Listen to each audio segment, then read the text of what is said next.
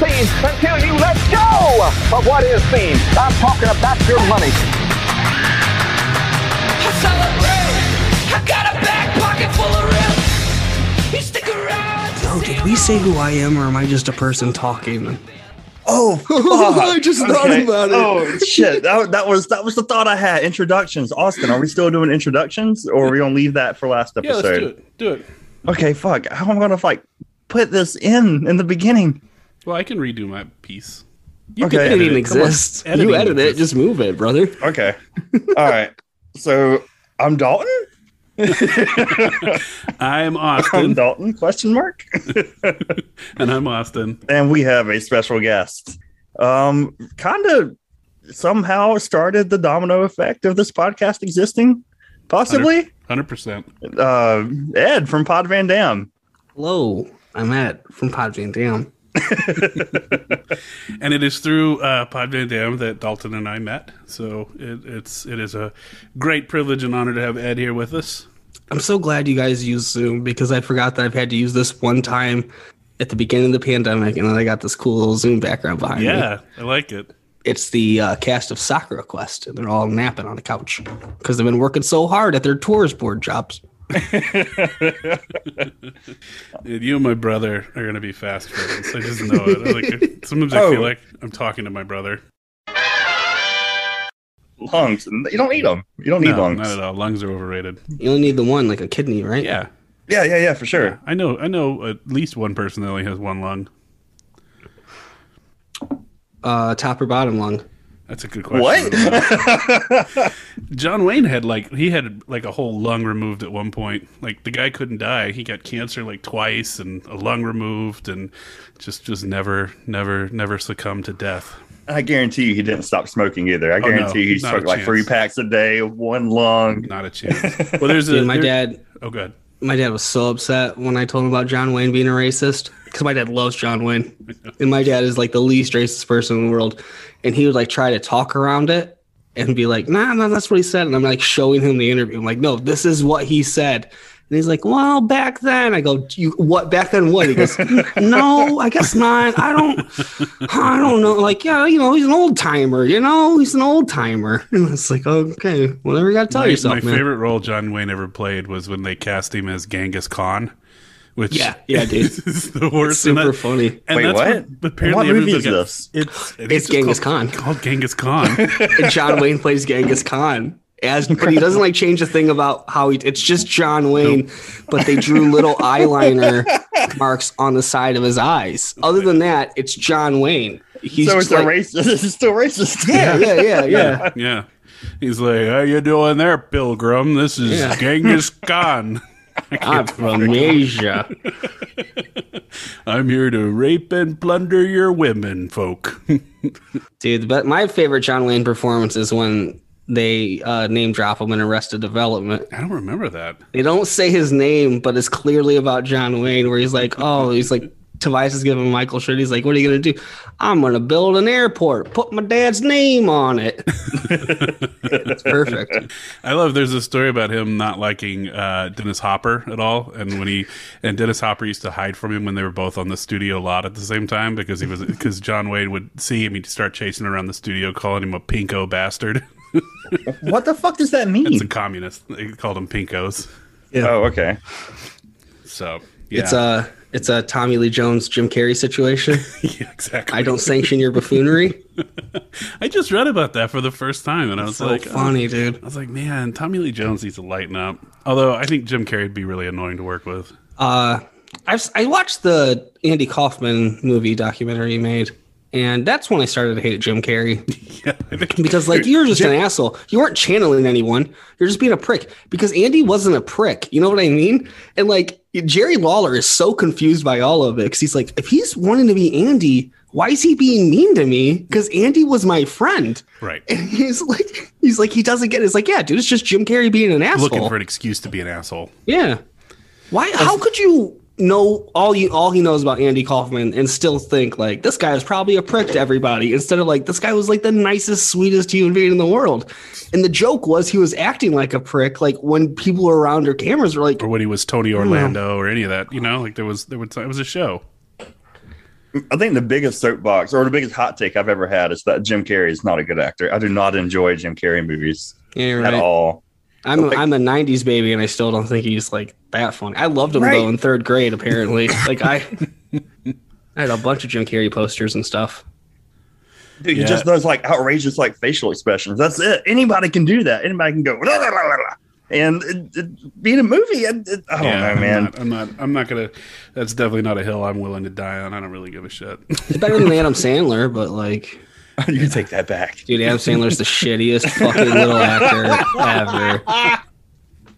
yeah, he's pretty terrible, and he's Yeah. managed to stick around for a lot longer than I ever thought he would. I like when people tell me that like, oh no, like what's the the diamonds one? They're like, he's Oh, really yeah. good in that. and Yeah, I was yeah, like, yeah.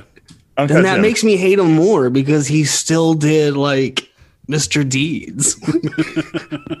Going he back to Jim Carrey, you could say the same thing for him because he was really good in Butterfly Effect. But if you look at fucking The Mask or Bruce Almighty, it's Butterfly really, really bad. Are you talking? Wait. Are you talking about uh, Room 23? Is that it? the number one. I know you're talking about the one where What it's like the fucking number. movie am I thinking about right Yeah. now? I'm not a horror movie boy. I don't know, but I know that he did a movie where he's like obsessed with a number. Yeah, I know I what you're don't know talking what you're about. talking about at all. Hold on. Butterfly You- Effect is Ashton Kutcher though. Yeah, That's what um Oh, it's the same all guy. of the all of the uh foreign girls that we worked with at Cedar Point would tell me that I looked like Ashton Kutcher, and I'd be like, "No, I just have brown hair and a trucker hat. I don't look like Ashton Kutcher." Number 23. That was it. you go. Not Butterfly Effect. I will say, Ed, you don't look like Ashton Kutcher. I can, No. I can attest to that. I've only gotten one celebrity that I look like though, and I don't agree with it either. But people argue with me on it. That little skinny man from Criminal Minds. I don't know who that is. I don't watch Criminal CBS. Minds is like a mom cop show, Right. like CVS. Your mom watches That's why I it. don't Cop watch show. it. yeah. Oh well, Dalton, how do you want to kick this thing off? You want to? Let's just do like normal. Talk about a week, man. Uh, fuck, I don't have anything to talk about really, except for me working like day shift and night shift. But I've told that story already. That's boring. is fresh from a nap on the couch. He- he Yeah, yeah. up- Oh, football season! Today was football. I got to watch my Falcons get smashed. It was horrible. It was awful. I just got drunk and took a nap on the couch like halfway through the game, when I woke up and it was over. So Uh, the Steelers won, and I didn't doubt it for a minute. My mom texted me about the the Saints. She's a big Saints fan, so she's very excited about that. I did not watch any of those things, um, but I have been watching, and this maybe like sort of in prep for this unintentionally. I started to rewatch all of the Texas Chainsaw Massacre movies because this episode is going to be like the Texas Bible Study Massacre. Um, and so yeah, so it's, is it a murder? Joe, no, no, but he's based in Texas, and he's Oh, he's okay. kind of a psycho. So, um, yeah, I think Real- I've only seen one Texas Chainsaw Massacre movie, and I'm pretty sure it was like Oof, the I'm reboot. sorry, there's good ones out there. I mean, That's it was not one. okay. It was all right for what it was. I just watched that a couple of nights ago. I rewatched. it. I haven't watched it forever. I, for, I and for some reason I had it in my head. I was like, "This wasn't bad," and then I rewatched it. I was like, "This is fucking terrible." I'm glad like all the horror movies I liked from like high school were like bad already. Right. So like when I rewatched them, I'm like, oh, Night of the Creeps, still bad. This is great. I love it. It's in a good way, you know. Oh, yeah, yeah, Night yeah. of the Creeps is excellent. Like, and I can watch some really, like, on their face, they're not good movies, but they're really Yeah. entertaining. I'm totally on that. But I'm like, I think when it's when they take themselves too seriously and then are bad. it's like there's no fun in this movie. Like this is just a slog with Jessica Biel when she had a career. It'd be worse. You could you could be watching Saw. Saw movies are pretty They're terrible. brutal. The the Saw one, one is very good. that one's pretty good. Yeah. Saw Yeah, it is, one. I got I got tricked into seeing it. I don't think I was ever angrier at my friends in my life. that movie was extremely fucked up. And on It the way out, I said anyone who had part in like writing that should be locked up forever because your brain shouldn't think reverse bear trap. A normal person's brain would never think reverse bear trap. And if it can, if your brain can like conjure that up, you're a dangerous person and you I should think, be I locked think away. that was like a reaction to to like the post 9-11 blood rage that everybody in this country felt where they're like we're murder and kill and What rah. what movie came? Was it a Shrek? I think a Shrek came out around the same time, and that's what they all lied to me and said we were going to see. And I was like, "Fuck yeah, dude, let's go." You on know what? I'd be mad too. Shrek is really good. Yeah. man. I've seen all the Shrek movies, including the 4D theater at Orlando uh, Universal. Oh yeah, yeah, I've seen Perfect, that. dude. It's awesome. The thing He they the sneezes fucking- on you and you get a little Yeah. mist at you. Oh, Yes. baby. Oh, I'm glad somebody can relate to that. That was so good. It's like right there as you come in the park. It's great. And that's it, folks. But, Thanks so uh, much for joining us today. Uh, no, On Shrek Talk, Shrek Talk for Shrek Talk. I you had get a a, guest on and you just ask them, "Do you like Shrek?" And then they say what Shrek movies they've seen, and then that's it. That's the podcast. and you play uh, Rockstar every time. I had a thought, but it left. I'll probably come back to it later. I can't remember what I was going to bring it up. Let's keep going. Uh, well, you guys want to talk about Joel Osteen? Oh, definitely, he's my hero. Wood Church. and I'm curious, what do you what do you know about Osteen? Um, so I know that Joel Osteen is the pastor of a mega church. I know that when we went to WrestleMania for Houston, that my friend's dad called us on Sunday and was like, "You boys should really get down there and check out Joel Osteen's church." and his dad was a millionaire, so this makes sense. Um, um, I know that he had to be bullied into letting people sleep there during like a hurricane, right? He had to be bullied into it. Um, I know he's got a a Lambo, I think. Good. Um, We're gonna cover all of that too. yeah, I know his teeth are terrifying. Giant. They're like eat eat your face, giant. Um, and I know this from my days of going to church that what he preaches, uh, pastors call prosperity gospel. And a lot of pastors have a big problem with it about Yeah. him preaching that you can make money through God. Yep. Which uh, I hate him. I Yeah. hate him. I really do hate this Yeah, man. you're you're you're gonna hate him even more, I think, after this. Um, Yeah. I have to say, I I kind of came into this with um, some preconceived notions about who this guy was, and I, I this just doing the research for this has definitely changed a little bit of that. Um, but I still Oh, think so your take is Joel Osteen, good guy. no, not at all. But just, Worst guy. yeah, we're evil, and, like bad guy, but in a different way than I had expected it to be. This is a little different, right, Austin? Like this isn't like a whole life introspective of this person. This Yes. is more of like a book report. Kind Am of. right? It started that way because I thought that'd be the easy way out. But as I started to read this book, I was like, I was like, you know what? We need to know some about this guy because I think that like just reading this ridiculous book by itself, which I did do, and I'm going to subject you to a little bit of that, uh, not enough. But I think you need to just like see this guy's whole trajectory and how he kind of became as famous as he is um, with his giant teeth and his small, not really small fortune that he's managed to make from being a preacher. Now I've never seen his wife, but I'm sure she's blonde, right? Yes, hundred percent. She is. she- if you close your eyes, I can see it, him. You can see you, you and Yeah, you're yeah, right yeah. on. You are spot on Yeah. with what Victoria Osteen looks like, Dude, I've I went to Oh, that's her name. Yeah, sorry. That's unfortunate. I was uh I was a church boy for a decade, so yeah, I definitely can picture Joel Osteen's wife, Yeah. little red suit, and she's like skirt suit. You know what I'm Yep, talking 100%. about? She Yeah, skirt yeah, suit. yeah, yeah, yeah. I know. and she's a preacher too. She's she's she a, is. she's a minister at the church. So Of course take, she is. They take Um, turns. Yeah, because like if he's not there to do it, why would why not her? Right? It's like Oh, yeah. when my plumber's not available, I just have my plumber's wife come over to fix things. exactly. Now, this is a whole family affair too. There's a lot of Osteens. In Oh that yeah, church. his dumb little kids involved in it, and I saw that. his His, dumb brother, son. his sisters. Ugh. He's got a yeah. That's a whole thing. Um, so we'll start off. Let's let's let's roll. Um, I will. So When did his parents fuck? exactly six times, and they had six children, and that was it. Oh, so is, is that like the type of Christianity he's in? It's like it's Please bad. don't call it. He isn't. First off, no, let's get that straight. Uh, He's not involved in Christianity. no, no. Oh And it- yeah, Ed is our little Christian. Uh, he's our little uh source Christian. He can Yeah, tell I'm your, I can be your. Yeah, I'm your source. I went to this stupid shit for ten years.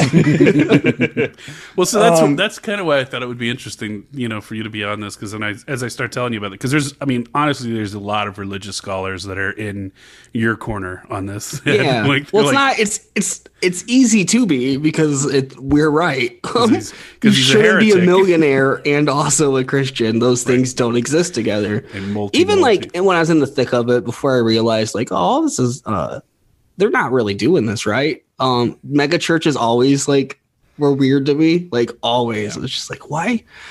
Oh, it just doesn't make a lot of sense how you can be a millionaire. like, shouldn't you use that money to like help people? Like to the point where, like, when my church was getting a new building, I was one of the few people that voted no. Because I was like, this one still works. Use that money for other things. And they're like, well, we kind of need more space so we don't have to do two services. I'm like, that is not a good enough reason. Oh, Ed, you're gonna be so mad. By the time this is Does it say that Jesus loves money and Jesus loves hoarding wealth? Uh, well, fucking Republican gun toting white Jesus does.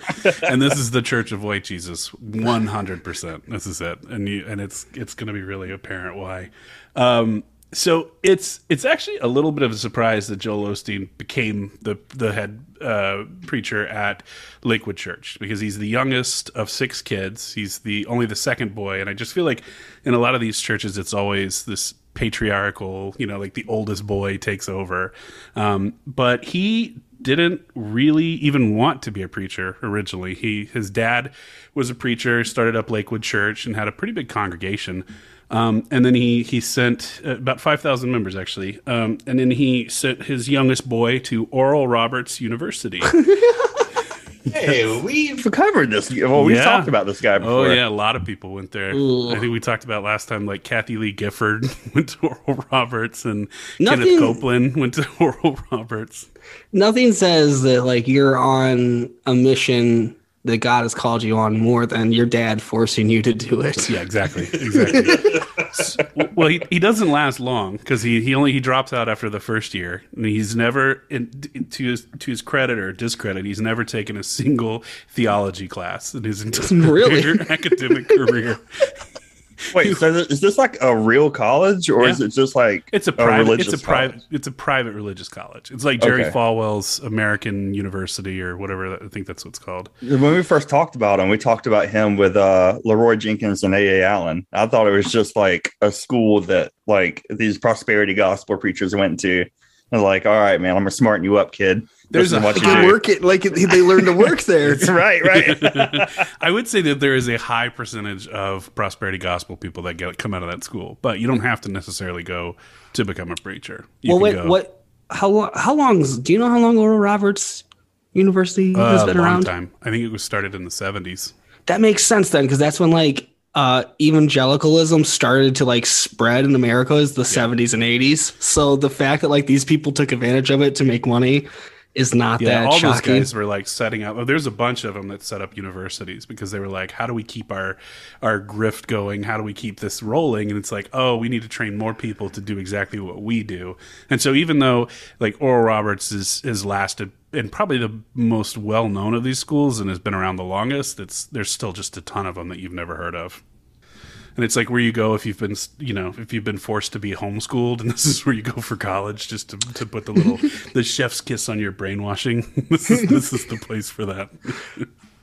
Trying Um, to think of the one that they my old church. Now, when I say this, everybody, I just want everybody to know my old church is great. I have no problems with them. Uh, they they weren't that terrible. Like they did like they. I don't know. American churches in general just don't get a lot right. It's not their fault. They're just you know doing what they do. But there was one they were specifically trying like some college they're trying to talk me into going to for like to be a youth pastor. And I was just like, why do I have to go to college for that? Like, Right. can I just this book is it? Can I just read this? And then, like, what do I have to learn besides that? How many book And reports it- can I do on this one? This Yeah, one why would I go to college for four years for that? Like I can just read it. I mean, to be fair, it's a really big book. Pretty big. There's a couple There's volumes. books are big that are big. I mean, Harry Potter's bigger. if you read all the Harry Potter books, that's technically more, and I've done that. So like, Um, yeah. So Joel goes for broadcasting, not theology. Drops out after a year, returns home, and helps his dad uh, set up a televangel. Um, he get, gets him gets him his own TV show and produces the TV show. And this actually was like Osteen at his happiest. He loved being a producer. You know, like he was a total perfectionist down to like he would actually pick the clothes that his dad would wear on the TV show and just make sure that everything is perfect for this message and you know, broadcast throughout the country. Obviously they were buying station time because that's what all these religious programs have to do. Um, but he was, And that's was and that's why they need money, Austin, to keep the ministry going. 100%. That's Yeah, it. And, yeah, yeah. and actually, I got to say, for his dad, in that the time that his dad was around, he doesn't seem like a, the biggest creep or crook that was out there. You know, like I can't find a lot of bad things on him. People genuinely were, you know, respected him. Um, and it really wasn't until Osteen took over that it was, or his son took over that everything kind of hit the hit the window. Um, so in 1999, his dad gets real sick, and to everyone's surprise, uh, Joel decides that I'm going to go ahead and, and preach the sermon. You know, I've never done it before. I've actually watched the video online. It's not great. Like he's definitely never done it before, um, but he ends up going up on on the pulpit and he he preaches for about 35 minutes, which I think surprised everybody. And two weeks later, his dad dies, and he takes over which was kind of surprising to everybody because they were like, you were always on the production side, and now you're right out in the middle. Um, I'm shocked that it was that easy for him, especially with like what you said, it's like 5,000 people at that church at that time. Yeah. There's sh- normally with churches, like even smaller than that, there's a board of directors and like elders and everything, and it should be a process and they should bring people in and like try people out. And that's normally how that happens. So for him to have never done it and them just be like, yeah, you, like, you're it, you're it. 5,000, in charge of 5,000 people, do it now. Like, that's Well, I will say there's a reason behind that because Lakewood Church's board of directors was all of the Osteen clan. Oh my god. and It's it a is family to business. this day they run the board of directors. So it is a it, it is a unique situation. Joel even doubled down and he's like, as long as uh, Lake Lakewood Church is around, the Osteens will be you know the, in the leadership. So they don't let anybody in. It's it's just them running this whole. It's like a monarchy, kind of. Yeah. Yeah. Yep. Yep. That's what that's what it is. Um, so now he is the, the the preacher at this at, at Lakewood Church in Houston, Texas. Um, and he's kind of at this point he's still a really traditional evangelical preacher. He's you know talks about angels and demons and sin and you know all of the real the tenets of of Christianity. Um, he even right after the uh, Columbine massacre in 1999 he even goes on he starts blaming the devil for the shooting and says that um, that is the devil and the demon forces at work he said. We must realize who our enemy is. But after a while he'd kind of drop a lot of that and he sort of develops his own style which is what a lot of christian scholars have an issue with because he he sort of does you know he drops anything that's dark or or you know negative in favor of like really positive readings of the bible you know and and this is like his new style he's like we're not going to talk about sin we're not going to talk about hell we're not going to talk about confession and atoning for for any sins we're just going to talk about the nice stuff and that and Jesus it's is all like about them vibes, man. yeah, totally. 100%. um, and he, he, what he does is he really doesn't rely very much on the the actual gospel or reading from the gospel. He starts coming up with all these like anecdotal stories to illustrate his messages, and it, it's it's that's like his style. Like that's that's what he's decided to do. He's like, I'm not. I'm only going to pick the stuff I like out of Christianity, and I'm going to preach on that, and then I'm going to double down and make up stories about people that I know, and and that's this is what we're going to do, and we're going to be happy, and everybody's going to be great, um, and it really starts to resemble more of like a motivational speaker than a preacher. And I think Those teeth are motivational speaker teeth, man. They really are. Go to the dentist and get those big white pearlies. So in the beginning, around the Columbine time, it's like here the way you described him reminds me of like an Alex Jones type. Uh, oh fuck! Like our enemy is the literal Christian devil, and he's the reason that all these things are happening. yeah, that's the You know, beginning. Okay, but that then, doesn't like stick- he re- quickly realized, okay, this is going to attract some weirdos. Let me switch it up and Yeah. ditch that and just do all the positive. Well, I also shit. think part of it, and we'll we'll get into this a little bit more later, but I think part of it too was like he wanted to attract the broadest um, possible audience for his message, and he's like, people that aren't traditional Christians are going to get scared off by some of this stuff. I got to make it lighter, you know, like Christianity light, in order to get as many people to give me money as I possibly can, and it works. it, I mean, because he's he's got an incredible following. Um, so I I want to stress to you both one thing that he really does well that his father would have never never did was he understands marketing and he like he, he's a student of it one of the first people he hired is a branding specialist named duncan dodds and dodds came in and he was like essential in like crafting what Joel Osteen was. You know, like he was like, this is how you have to look. This is what you need to talk about. This is what the church looks like. This is like our messaging and our branding. And it's it's okay to market and advertise this church, you know, as as a place for everybody. That, it's amazing that this is like you know public knowledge because you would think that people would like look this guy up and like okay apparently jesus really loves marketing Yeah. and branding no one's psychotic like me and does a deep dive. Like only the people, like true believers, aren't going to really. They're like, we're happy with how we feel when we walk away from him, so that's what we're going to keep. no but i mean like with anything like you watch for example the last week i went and watched all of the jurassic park series right jurassic park one two three then the reboot and while i was watching it i would go on wikipedia and just go down this fucking rabbit hole right? Like an insane person. And now i know everything that there is to know about jurassic park. And i do that with everything. And i like i can't imagine that somebody that follows joel osteen wouldn't follow him and then just like do a quick little google and realize that like okay he's hiring his marketing team to come in and like like make his image look perfect. Yeah. but it, they would rationalize it like they, they were do he did that to reach a broader audience to Yep. get the message of Jesus out there to a broader audience. So it's so it's all right. It's, Yeah, he's like it. using modern tools and technology to reach the broadest possible market. You know, the bod- broadest possible audience. So yeah, that's I mean that's how they. You read that and you're like, oh, that's really smart. I wonder why more people haven't done that. and you're going, you're missing the point. it's not at all what I'm saying. Um, so I want to read you this little bit from a piece in the Houston Chronicle by Katherine Blunt, and I cannot recommend this enough. She did a three part um, write up of, of Osteen and his history, and it's really, really insightful and very well written. Um, so Dodds, which is the marketing guy that he hired, saw no ceiling in Osteen's popularity. With the right marketing support, he thought Osteen could match the name recognition achieved by no less a figure than Billy Graham, the 20th century's preeminent evangel- evangelist. I know that face. He developed a strategy designed to deliver on that ambition. It had four elements Jerusalem, which was an effort uh, to become the dominant congregation in Houston, Judea, a regional strategy to draw visitors from Dallas, Austin, and San Antonio, uh, Samaria, a national outreach through television, radio, and traveling shows, and Uttermost, a worldwide effort to attract followers through television, crusades, and missions.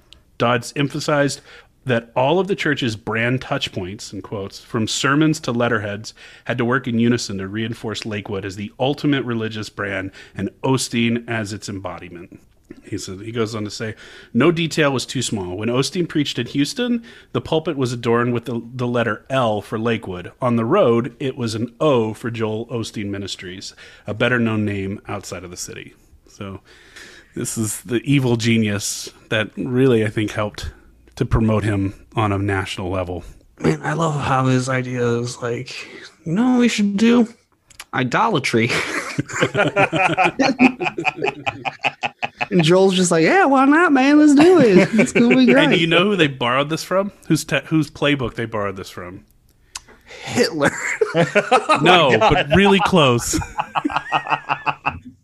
Walt Disney. oh, oh. I mean, they were both anti-Semitic as fuck, so I feel Holy like you shit. get in that way. You iconic mustaches is, is what I was thinking. Also true. wait walt disney's anti-semitic yes. oh fuck man that's horrible Sorry. Racist too. Piece of shit. Yeah, real, real bastard. oh man i hate them jews oh. the voice of Mickey Mouse was was pro Nazi Germany. Germany. Oh god. So around this time, uh, wh- how big is Joel Osteen's congregation? So we're still like we're still in the in sort of the beginning, like when he's got his five his father's five thousand member ministry. Um, Okay. But I was but the Walt Disney thing. Um, Walt actually at his parks put together what is called Mickey's Ten Commandments because let's not listen to the Bible's Ten Commandments. Let's listen to a talking mouse's Ten Commandments. uh, and some of these commandments, I mean, it was basically like the um, Imagineers who designed the park had these rules on, on how to keep audiences engaged eh, with your product. And so they were like, it works for Disney, let's make it work for our church. Number one, don't fucking talk in the suits. the mouth doesn't fucking move. Looks cheap. Pee, pee before you get out in the field. There's no bathroom breaks for mice. No, wait, are Walt Disney employees like hor- horribly mistreated? They um first of all are called cast members. Oh fuck! Come on. This is true. yeah, dude. Fuck and yeah. they're under, and they're underpaid because there's enough people that are so obsessed with Disney culture that they'll go down. It's like an honor for them to work at Disneyland or Disney World, and so they work on like close to slave labor Yeah, it's like how Zack Ryder worked for WWE for nothing for years. because he loved being there. woo woo woo. But uh, so um, one thing before we move on from Disney, uh, like they're in these suits and like the hot ass sun, right? They're not getting paid minimum Oh, wage, it's are not they? much more if it is. Fuck, I man. think I actually think that they they jumped right before COVID. They they said that everybody was making uh, they promoted everybody to fifteen dollars an hour because not because they were feeling generous, but because the state of California was about to raise their minimum wage to fifteen dollars an hour, and so they thought that it'd be a really good PR move to get ahead of that and just say, "Oh, look, we voluntarily paid our t- fifteen dollars an hour." Oh, what do you what do you mean the minimum wage just rose to fifteen dollars an hour? Well, we were already there. We're the good guys, right? House and mouse, baby. Speaking of Disney, my Instagram's getting uh just fucking blown up because it's some lady there's a little video just randomly came up of some lady eating like some Disney ice cream pop that's like Halloween themed at Disneyland and she's talking about how nummy it is and I just said you Disney adults are fucking weird. and now people are trying to tell me how they're not fucking weird, dude. Disney adults are weird as shit. Like you can go as and enjoy yourself, but making that a whole facet of your personality to the point where you're calling you're a 35 year old woman calling an ice cream bar nummy. Like you. I, I, I agree with you on that, Ed. I don't think. Yeah, I think that's a really odd. That's. I mean, that, honestly, that's like its own sort of version of church. Yeah, man. li- Listen, I love uh I love a good Cedar Point. I love amusement parks, roller coasters, and all that. But like, I don't know. No one's gonna. I'm not gonna get childlike enough to call an ice cream bar nummy. I know that. So maybe like the Mickey's Ten Commandments is like a litmus test on how big of a Disney freak you actually are. Yeah. Like If you hit all ten, they put yeah, you down. shit. If you give me seven out of ten, I'm gonna give you credit. Like it's that's a C anywhere in the world except for Mickey's Ten Commandments, and I'm gonna give you a fucking A. Um, so this new approach, along with these commandments and all this marketing shine up, um, are, are what sort of starts him building some steam. But it wasn't until 2004 when he publishes his first book, which is the one we're going to talk about, called "Your Best Life Now: Seven Steps for Living at Your Full Potential." I know this book. Do you? you said you didn't. I didn't know that was his first one. I thought he must have had a book before. No, No, this is I didn't it. know he came right out of the gates This is with it. This is it. Um, it went on to become a New York Times bestseller. This book sold eight million copies. Jesus Christ. Yeah. So when I can explain that too, when a book catches on in Christianity, it fucking catches on, and then it's like all of a sudden, all these churches are like doing this for like a book study and a Bible study, and it just and it just keeps rolling. So like if you can get a hit book in Christianity, that you can ride that for like years to come because all these small groups are going to start doing it and they're going to buy this book consistently for like two three Yeah, years longer than that. I mean, the, people are still buying this stupid book. It's like when an artist gets a big Christmas song, like Mariah Carey. Yeah, you know, yeah. and she just like she's set for life because they're going to pay play it at every Christmas. That's all you need. You just need that one hit. That's that okay though. I'm sure year. he he donated all the giant money that he made from this book, you right? need to think to make you feel better. You just go ahead. So, we'll get to that.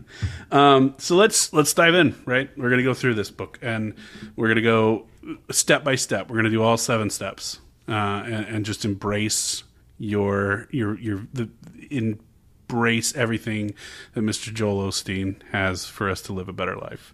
Um, so step one is called enlarging your vision. Um, this starts out with the kind of thing that is littered throughout this book, which is an anecdote that just he just throws it out there. Says here it is. So I'm gonna start. Uh, I heard a story about a man on vacation in Hawaii with his wife. He was a good man who had achieved a modest measure of success, but he was coasting along, thinking that he'd already t- reached the limits of his life. One day, a friend was driving the couple around the island, showing them the sights. They stopped to admire a gorgeous house set high on a hill. The property was replete with beautiful palm trees and lush green gardens in a picturesque, peaceful setting with a panoramic view overlooking the ocean.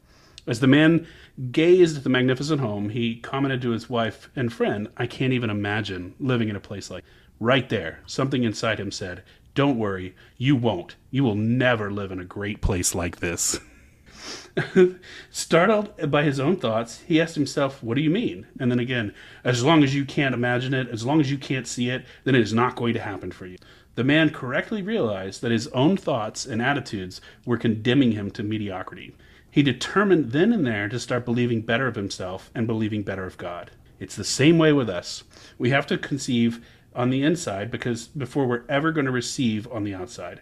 If you don't think you can have something good, then you never will. The barrier is in your mind. It's not God's lack of resources or your luck or talent that prevents you from prospecting or prospering. So your own wrong thinking can keep you from God's best. There's no theology in any of that. No, not a, None. That's just not to say theology. It depends how you feel. Not to say it's not made up bullshit. That is definitely just made up vision board bullshit. Yep, that is like it, it is so there's so much It's not this. God holding you back. It's you. No, It's- isn't it God? Because you're because you're doing His will. So if you don't get a thing, it's because God didn't want you to have that thing. It's not because you didn't vision not like envision it hard 'Cause enough. you didn't think positively. you didn't think that What big the thought. Fuck. Oh, yeah. yeah, Jesus is all about them vibes. You gotta have good vibes. You gotta envision it. You gotta manifest it. how did that i don't get how this book made it so like how that first thing you read you're not like what the fuck is this That's and, and that's literally the opening of the book. I was just like, I mean, this thing comes right out of the gate and just punches you in the face with this stuff. like if i don't know man if if i was joel Osteen was my pastor and i went to him with a problem and he came in with that anecdote my first words would be like what are you fucking I talking know about that's what I was like. I was like, "Am I crazy? Like, what is this? Like, it's. I mean, also, it, uh, he does this thing that Alex Jones does, where he makes up these fucking anecdotes, where it's Yeah. like that didn't happen. You just Yeah. made that up for your story. and like, there are so many in this book. It's like you just go from one to the next to the next to the next, and it's. And then, like, by the time I got done with it, everything was contradicting each other. I was like, "Yeah, but he said this in like chapter four. and then I'm like, "I'm. I need to put this book down. I need to walk away. I need to never, never. I don't believe in burning books, but I got close on this one. I was just like, this is a cursed object. i can't believe you read this I would have ta- that would have been it for me. That first thing would have been like, "Well, this is nonsense." Words. Three Like, hundred and twenty-eight pages. what the fuck? Hey Austin, I appreciate you, bud. Yeah, you Yo, you make money off this? What are you doing? Stop, dude. We, I don't even put that kind of work into my show at all.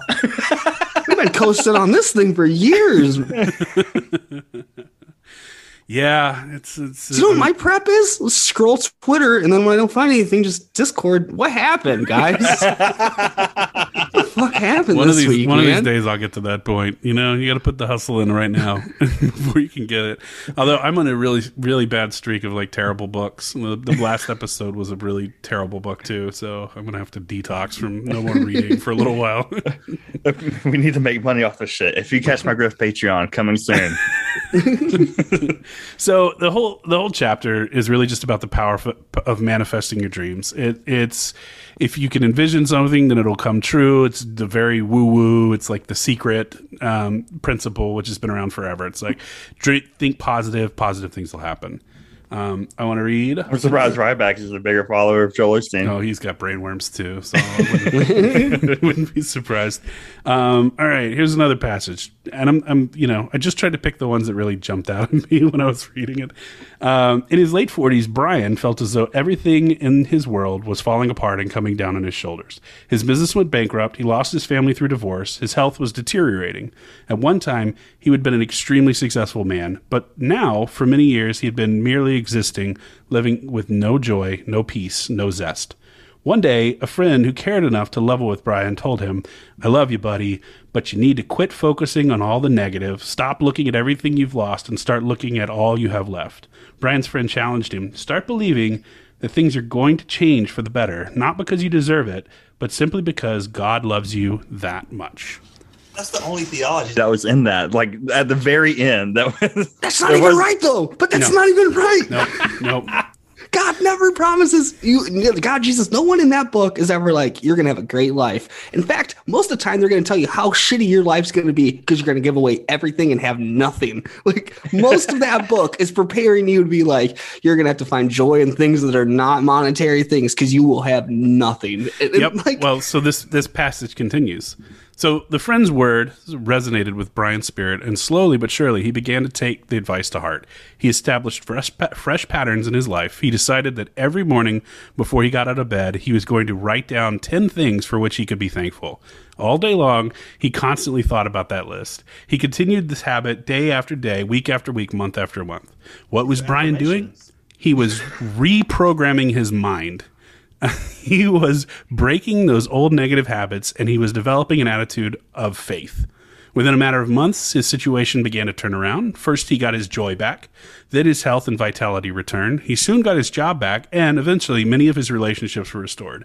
Most important, he got his life back because he moved his expectations higher. He was able to escape that old negative mentality. He stopped focusing on what he didn't have or what he had lost, on his past mistakes and failures. Instead, he started dwelling on the goodness of God. He filled his mind with thoughts of hope, faith, and victory. He developed a fresh vision, expecting things to change for the better. Sure enough, that's when his life turned around. that didn't happen. That's not real. Not a Real story. It's not a real story. Does Joel this- Osteen ever even like? Does he have friends? I don't Has he think ever been around another? Does he know how life? I don't like, think they let him out of the church, and we'll get to that part too. like, I really just don't think. dude, they probably do just keep him locked up. They're like, we have made this image for you, and we can't let you sabotage it. Yeah, I always tell Dalton, I was like, "Wait for it, it's coming." But yeah, that part is going to come later. this whole episode, like up to this point, has reminded me of like college white girl Twitter, where it's like you gotta have your Yeah. positive affirmations. You gotta like every day, you gotta wake up and tell you, "I am loved. I am beautiful. I am worth it." this is this is very much in the same lane as like live, laugh, love. You know, this is so really that's that's this is the preacher of live, laugh, love. um, so it, it's also really American. Like this is the most American thing with the of positive thinking, and it it sprung up originally in the 1950s with a dude named Norman Vincent Peale, who published a book called The Power of Positive Thinking. Um, he was a minister as well, so this is like got deep deep roots in American Christianity. Quotes, I would say, um, and it it really he this guy really paved the way for someone like Joel Osteen, and there's been a lot more. Um, in, his book, it's all anecdotes that that uh, you know are masked as scientific breakthroughs. It's psychological breakthroughs. He's like, oh, this did this happen and this happened and this happened, and then as a result, it was like, hey, his life got better. It's it's great. You should do this too. Should be mentioned that all, most of the religious scholars at the time, when Peale was around, were like, this guy's full of shit and shouldn't be trusted and, and not an actual Christian and shouldn't be listened to. However, he went on to become the the Trump's favorite pastor. This course he did, man. Oh man, so, checks out. so this is the guy that was um, was was ministering the Trump family way before you know like when Donald was a kid. Uh, this this was their their pastor of choice. Um, but he's a really fascinating, really evil dude with like every his legacy that he left behind. And there's a really excellent podcast called uh, Christian Rightcast that did a, a series on Peale. Highly recommend it. I usually don't recommend a lot of podcasts on here, but it's it's very good. It's a new podcast, and they do a really deep dive on Peale and kind of like the negative effect that his his positive messaging left in right wing Christian circles. So that's what we're dealing with. Now is maybe my favorite story that I read in the entire thing because this is the most blatant Joel and Victoria Osteen story that I could find. Um, just love this. Buckle up. A couple wanted to enroll their son in a particular private school, but his birthday fell four days after the cutoff date, necessitating a year long wait. They felt strongly that their child would do better by starting ch- school with children his own age, so they called the school to see if they could make an exception. No way, the registrar told them. I'm sorry, that's against the rules and we never make exceptions. Your child will have to wait another year. The couple remained kind. They weren't rude. They didn't jump down the registrar's throat or try to manipulate matters. They knew they had the favor of God, so they politely said, That's fine, but we would like to speak with your boss. Can I speak to your manager? Please bring me your manager. I, this isn't going to work for me. I need to speak to your boss. Where is your manager? So the register referred them to the vice principal of the school. My friends called him and explained the situation. He offered the same answer. We'd love to help, but we just cannot bend the rules. You're going to have to wait until next year. Fine, the father said, but we'd like to talk to your boss. Eventually, they met with the principal of the school, but he responded similarly. Rules are rules, he said. I'm sorry, we can't change them. You're going to have to wait. They said, fine, but we'd like to meet with your boss. the principal said, definitely, the, the, the, the wife on this couple definitely had like a uh, bleach blonde bob cut, right? I think this is Victoria Osteen. I gotta be honest. The, prin- the principal said, I, I report directly to the superintendent. I'll arrange a meeting for you. The couple met with the superintendent of the private school and they explained the situation. The man offered no comment. He didn't say yes, he just didn't say no. He just listened. When they finished presenting their case, he said, I'm going to have to get back with you. The complete uh, the couple left the meeting still declaring God's favor. They were expecting to get a good report, expecting things to turn around. About a month after the conversation, they received a call from the school registrar, the first woman with whom they had spoken. She sounded perplexed and said, In the 15 years I've been here, we have never done this before. We don't even know why we're doing it now, but we're going to make an exception and allow you and your child to attend school this term. Friend, that is the favor of God. The school administrators may not have known why they were doing it, but we do. It's because God's favor surrounds us like a shield. It doesn't matter what the circumstance, what the circumstances look like in your life, regardless of how many people tell you that what you're attempting. Oh, ugh, God. Regardless of how many people tell you that what you're attempting can't be done, if you'll persevere, declaring the favor of God and staying in an attitude of faith, God will open doors for you and change the circumstances on your behalf. If you bitch and complain loud enough, things will happen. It's for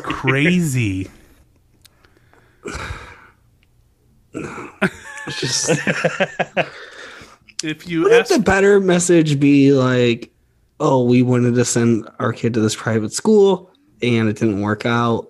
And instead, we sent him to a public school. And look, this is all the great things that happened because of that. Isn't that like the better? and the money and the money that we we donate the money that we were going to spend on private school to charity. Yeah, yeah, yeah. And like our kid got all this out of this public school, and like all these amazing things happened, and it was because we like trusted God's plan, and did like he doesn't even know how to do the grift right. Yeah, it's it's wild. I'm like I'm reading this and I'm like, am I really reading this correctly? Like this is so blatant, and it's also so thinly veiled in in terms of like you know his kids went to that private school, Yeah. and that Victoria threw a fucking fit in that registrar's office. Yeah, ah. Yeah, it, it he's so telling on himself. Um, so yeah, that's that's the first that's the first step, enlarging your vision. So we're gonna move on now to the next step, which is called develop a healthy self image. You know, that? this makes a lot of sense of why like right wing people are the way they are. You know, like if you just bitch and complain loud enough, like, no, I'm not going to wear this mask. No, you can't tell me what to do. I'm not going to put a muzzle on. Are you kidding me? Like, th- this makes so much sense. Like, if you just connect the two, bro. I love the would Jesus wear a mask or not wear a mask debate because it's like, dude, Jesus was fucking magic, and he wouldn't have to wear because he's magic. Like Yeah. this stupid debate. Oh, all right. You ready for another example? Let's get to it. Let's. I picked this one out for you just because of the name, Ed. Okay. Um, by most standards, Carly should not have made it. Overweight with one leg slightly shorter than the other as a I result know. of a Not my childhood Carly. accident. She's got a web show. She's got a new. She's got a new best friend that's sassy and pansexual. he must be talking about Gibby. So Carly was the lone woman employed at a largely male-dominated field. She had earned her right to be heard nearly every day. Some people laughed at her appearance and her halting walk. Some made snide remarks behind her back. Some were inconsiderate to her face, but Carly paid little attention. She knew who she was, and she knew that she was good at what she did. So when other people attempted to put her down, she regarded them as having the problem. Emotionally challenged, she often quipped about her detractors. Despite the factors working against her, Carly continued to receive one promotion after another, eventually becoming the CEO of her company and a highly sought after expert in her field. How did she do it? Carly's secret is her incredibly positive self image. A devout Christian, Carly believes that she's been made in the image of God and that He gives her life intrinsic value. She doesn't strive for the appeal of other people or depend on compliments from her superiors or, peer, or peers to feel good about herself. Bright, friendly, articulate, and extremely competent at her work, Carly goes through life with a smile. While others shake their heads in amazement at her attitude, Carly is living her best life now. You don't think that if a one-legged hunchback woman became the CEO of a company, that this would be like a feel-good news story somewhere, right? He's some like this marketing guy didn't read this book and like Joe, you gotta tone this shit down a little, man. You gotta Or maybe he was like, "How ridiculous can we make this book and still have Yeah. people believe it?" like, like they kept, uh, uh, you know, like upping the ante. They're like, "Here, make her a hunchback, make her one leg Joel's shorter than like, the other." A hunchback, and like, what, what, if, what, if, what if she has one leg, right? And she's a lobster fisherman, right? And she's like, it's all men. It's all men on this lobster boat. Oh shit! Uh, oh that's the, you know what? That is my, and you might correct me on this. but As far as I know, that's the shittiest thing about Joel Osteen is that like he doesn't have a coke addiction. He's Right. not cheating on his wife. And Yeah. there's like no things to point at him as like a shitty, no, he's you know, it's working people, right? Because he's locked in the house. Remember, he can't leave. yeah, yeah, yeah, yeah. So, uh, uh, So wait, when did this book come out again? 2004. So living your best life has been on things since 2004. Yep. Like the saying, "Living your best life." Yep. Dude, he didn't come up with that. Come No, on. no, no, no. I mean, this is like a long. You could you can trace kind of the long trail of this this kind of bullshit, but it's been around. He just made a lot of money off of it. All right, this is this is actually the most this this one really threw me when I read it. I was like, what am I even reading now? Um, and it's this is unlike any other anecdote he put in this book. Now he's talking about positive thinking, so then he has to tell a story about negative thinking and what that gets you, right? Because you have to think positive, Yeah, yeah, yeah. or you're going to be punished. Uh, If you don't have good vibes, you go to hell. Just you wait. Nick was a big, strong, tough man who worked the railroad yards for many years.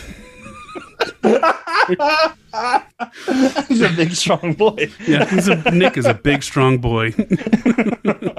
he's a big, strong rail worker.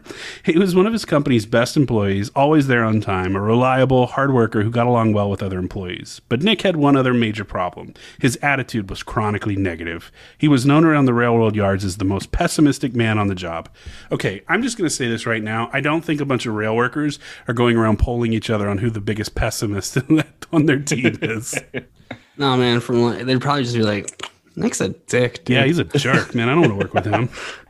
Um, he so he perpetually fear, feared the worst and constantly worried, fretting that something bad might happen. One summer day, the crews were told that they could go home an hour early in order to celebrate the birthday of one of the foremen. All the workers left, but somehow Nick accidentally locked himself in a refrigerated boxcar that had been brought into the yard for maintenance. The boxcar was empty and not connected to any of the other trains. When Nick realized that he was locked inside the refrigerated boxcar, he panicked. Nick began beating on the door so hard that his arms and fists became bloody. He screamed and screamed, but his coworkers had already gone home and to get ready for the party. Nobody could hear Nick's desperate calls for help. Again and again he called until finally his voice was a raspy whisper. Aware that he was in a refrigerated box, Nick guessed that he, the temperature in the unit was well below freezing, maybe as low as 5 or 10 degrees Fahrenheit. Nick feared the worst. He thought, What am I going to do? If I don't get out of here, I'm going to freeze to death. There's no way I can stay here all night. The more he thought about his circumstances, the colder he became. When the door shut tightly, with the door shut tightly and no apparent way of escape, he sat down to await his inevitable death by freezing or suffocation, whichever came first. To pass the time, he decided to chronicle his demise. He found a pen in his shirt pocket and noticed an old piece of cardboard in the corner of the car. Shivering almost uncontrollably, he scribbled a message to his family. In it, Nick he noticed noted his dire prospects. Quote, getting so cold, body numb. If I get out soon, this will probably be my last words. Or if I don't get out soon, these will probably be my last words. And they were. The next morning, when the crews came to work, they opened the boxcar and found Nick's body crumpled over in the corner. When the autopsy was completed, it revealed that Nick had indeed frozen to death. Now, here's the fascinating enigma. The investigators discovered that the refrigeration unit for the car in which Nick had been trapped was not even on. In fact, it had been out of order who'd been out of order for some time and was not functioning at the time of the man's death. The temperature in that car that night, the one that Nick froze to death in, was 61 degrees. Nick froze to death in slightly less than normal room temperature because he believed that he was freezing in the boxcar. He expected to die. He was convinced that he didn't have a chance. He expected the worst. He saw himself as doomed with no way out. He lost the battle to his own mind. So if you don't think positively, God will fucking kill you. No one's ever called him out on this. No. one's what? Now, if I ever meet this man, this is literally the first thing I will think of is like that Right? boxcar story. Really, Joel? Really? Like, Yeah. I will make him admit that it's not true. But this right? is the kind of shit that people are lapping up. Again, 8 million copies of this book. but that's like but they i'm gonna guess that like the people that read this know that that's not true and it's just like No, they're like they- oh they i get what you're trying to say right it's got to be that right there's no one that reads this and is like oh my god he froze to death because his brain thought he was freezing. I mean, I would like to think that, but I, I don't. I think that people really think this shit Yeah. happens. I really Yeah. do. I, I gotta say, and, and, and just the amount of money that people give to this idiot, I'm just like, ay, ay, ay. Like, we're, we're just critical thinking. now i'm really sad that in my old church we weren't we never did joel osteen books in small group like I remember my pastor one time, somebody was like, "I we need a book to do." They're like, "What about Joel Osteen?" He's like, "Well, he's like, I got toilet paper over there. Why don't we read the back of that? It's just as helpful. Like, what are we doing?" Like, he's like, "Why would we ever read a Joel Osteen book?" yeah, my, my old pastor is one of those pastors, just like this guy's full of shit. like, dude. My my old pastor, which was like the speaking in tongues and like or, er, like yeah, that kind of Christianity. They thought Joel Osteen was full of shit. So that's the guy we're dealing with. So both of our church experiences, not they, we're not positive of Joel Osteen. Who are these people that are like reading this shit? There's, then but there's a shitload of them. I, because the like- first one I get eight million right, like you just hear of these books and you're like, oh, well, I'll check it out, right? But like, how do you read one and then you're not like, oh, that was a fucking waste of time, and then a second one comes out and you're like, well, that I might as well try to give that one a shot. Like, how are there more than one? He has 19 books, 10 of oh, which were bestsellers. At least 10. The other ones might be as well. I, I, I, I, some of the information I had was out of date. So this is this is the point of the book where he starts to kind of sneak in the prosperity gospel, and he starts to talk about having a poverty mindset, and that, that being a bad thing because you know Jesus was rolling up in a Rolls Royce. Yeah. So Got the best horse on the lot. Thoroughbred, baby. so he, he actually starts it's weird because he, he speaks so fondly of his dad who he calls daddy which i also think is a little strange but um, in all the stories he's like me and daddy went to the third world country Wait, wait, hold, hold hold on. What's wrong with saying don't, know, daddy? it's- I don't know. I guess it's weird. Maybe I it's mean, 'cause I I'm don't gay fu- and I it's got don't- a different. That's what uh, my much younger brother-in-law used to call my brother when they were married.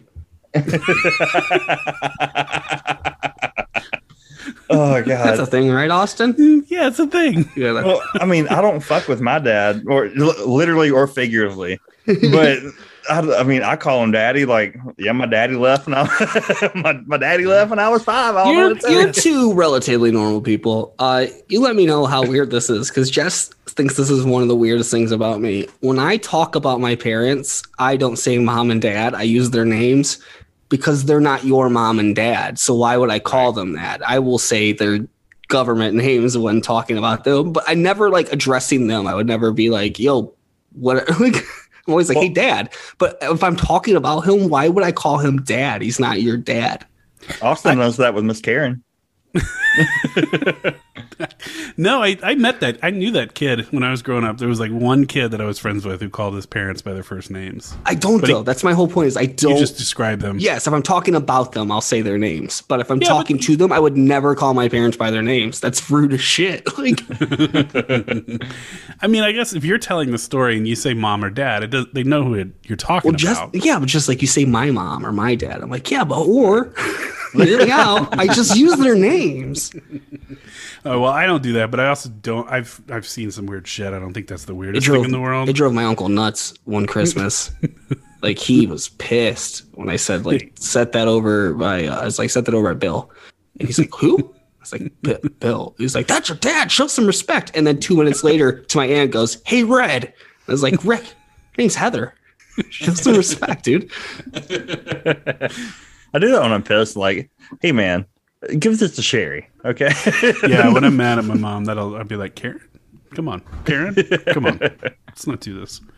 Um, so he he starts telling a story about his dad. Daddy? How apparently, his daddy had a had had a um a poverty mindset. And I think actually, well, you well, Well, read the no story. shit, he did. He was a pastor. what do you mean? He didn't worry about money, and he like. so the story is basically that like Joel's dad um like took in a family and and had them at, like stay with his family at their house and Yeah. took care of them, fed them, and did things that you're supposed to do as a pastor of a church. And one of the members of the congregation saw this and said, "said You know, I've seen what you've been doing. It's very generous. It's very selfless, and I want to I want to help you out. Here's a check for a thousand dollars for you, so you can like pay for this food and everything like that." And his dad felt really guilty about having the money and said, "No, you know, I'm going to give this to the church. I don't need this money. I give it to the church." And for Joel, that was the wrong move. What? And I'll read you what he said. He said, God was trying to increase my dad. He was trying to prosper him, but because of daddy's deeply embedded poverty mentality, he couldn't receive it. What was daddy doing? He was eating more cheese and crackers. God was trying to get him to step up to the banquet table, but because of daddy's limited mindset, he couldn't see himself having an extra thousand dollars. I'm so glad that daddy later learned that as God's children, we were able to live an abundant life, that it is okay to prosper, that we should even expect to be blessed. Indeed, it is as important to learn how to receive a blessing as it is to be willing to give one. he's not he's not wrong. His dad should have taken the money, right? But given it to those people to start their life, right? Right, I think right. that's the move. That's- so Joel's not wrong, but he is. He's so wrong. He's so fucking wrong. like, yeah, I guess like as a pastor, you do have to be able to take money from people, but like you don't you're not taking it. So I don't see what the issue like it's not your money, right? well, he Like, gave it be- to the church. That Yeah, was it yeah, was yeah. supposed to be for him personally, but instead he turned it over to the church.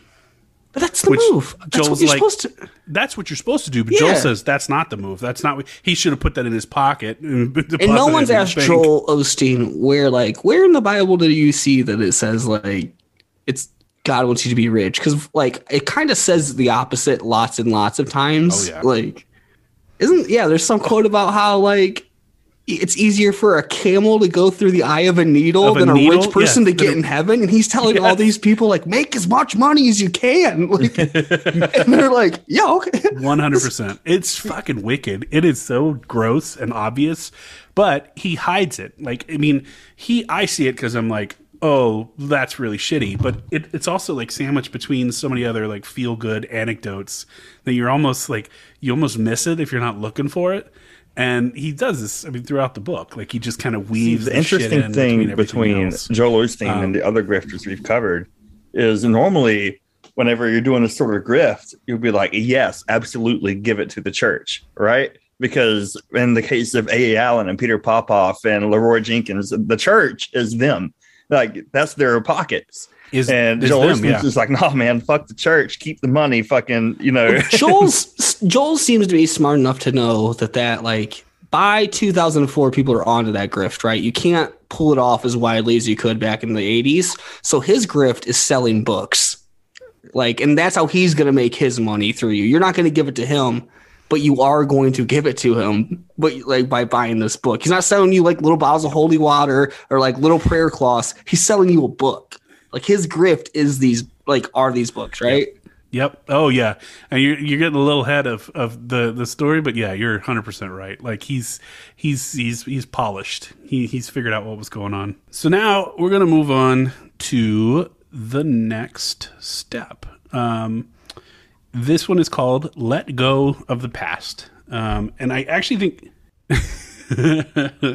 this one I found, and maybe it's just me. You guys, you guys will tell me once I read a little passage. This one was a really troubling chapter, um, it, more than uh, the rest of them. Its premise is that, like, regardless of what negative things have you experienced in the past, you need to move past them to flourish. It's like just fucking get over it. Um, and while I think that there's some truth in like the ability to heal and, and move past traumas in your life is is genuine. This is really kind of like just suck it up and move on. And I think that that's a really Suck it up, you pussy. yeah, exactly. I think that's so fucking toxic, especially the way that Mr. Osteen puts things. Um, he says, No, the truth is, if we are bitter and resentful, it's because we are allowing ourselves to remain that way. We've all had negative things happen to us. If you look hard enough, you can easily find reasons to have a chip on your shoulder. Anyone can make excuses and blame the past for his or her bad at- attitudes, poor choices, and hot temper.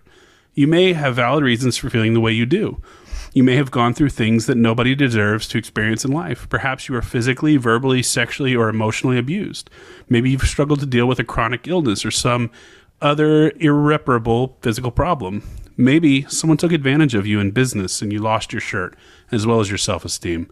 I don't mean to minimize those sad experiences, but if you want to live in victory, you cannot use past emotional wounds as an excuse for making poor choices today. You dare not use your past as an excuse for your current bad attitude or as a rationalization for your unwillingness to forgive someone. The fourth step towards living your best life now is to let go of the past. It's time to allow emotional wounds to heal, to let go of your excuses and stop feeling sorry for yourself.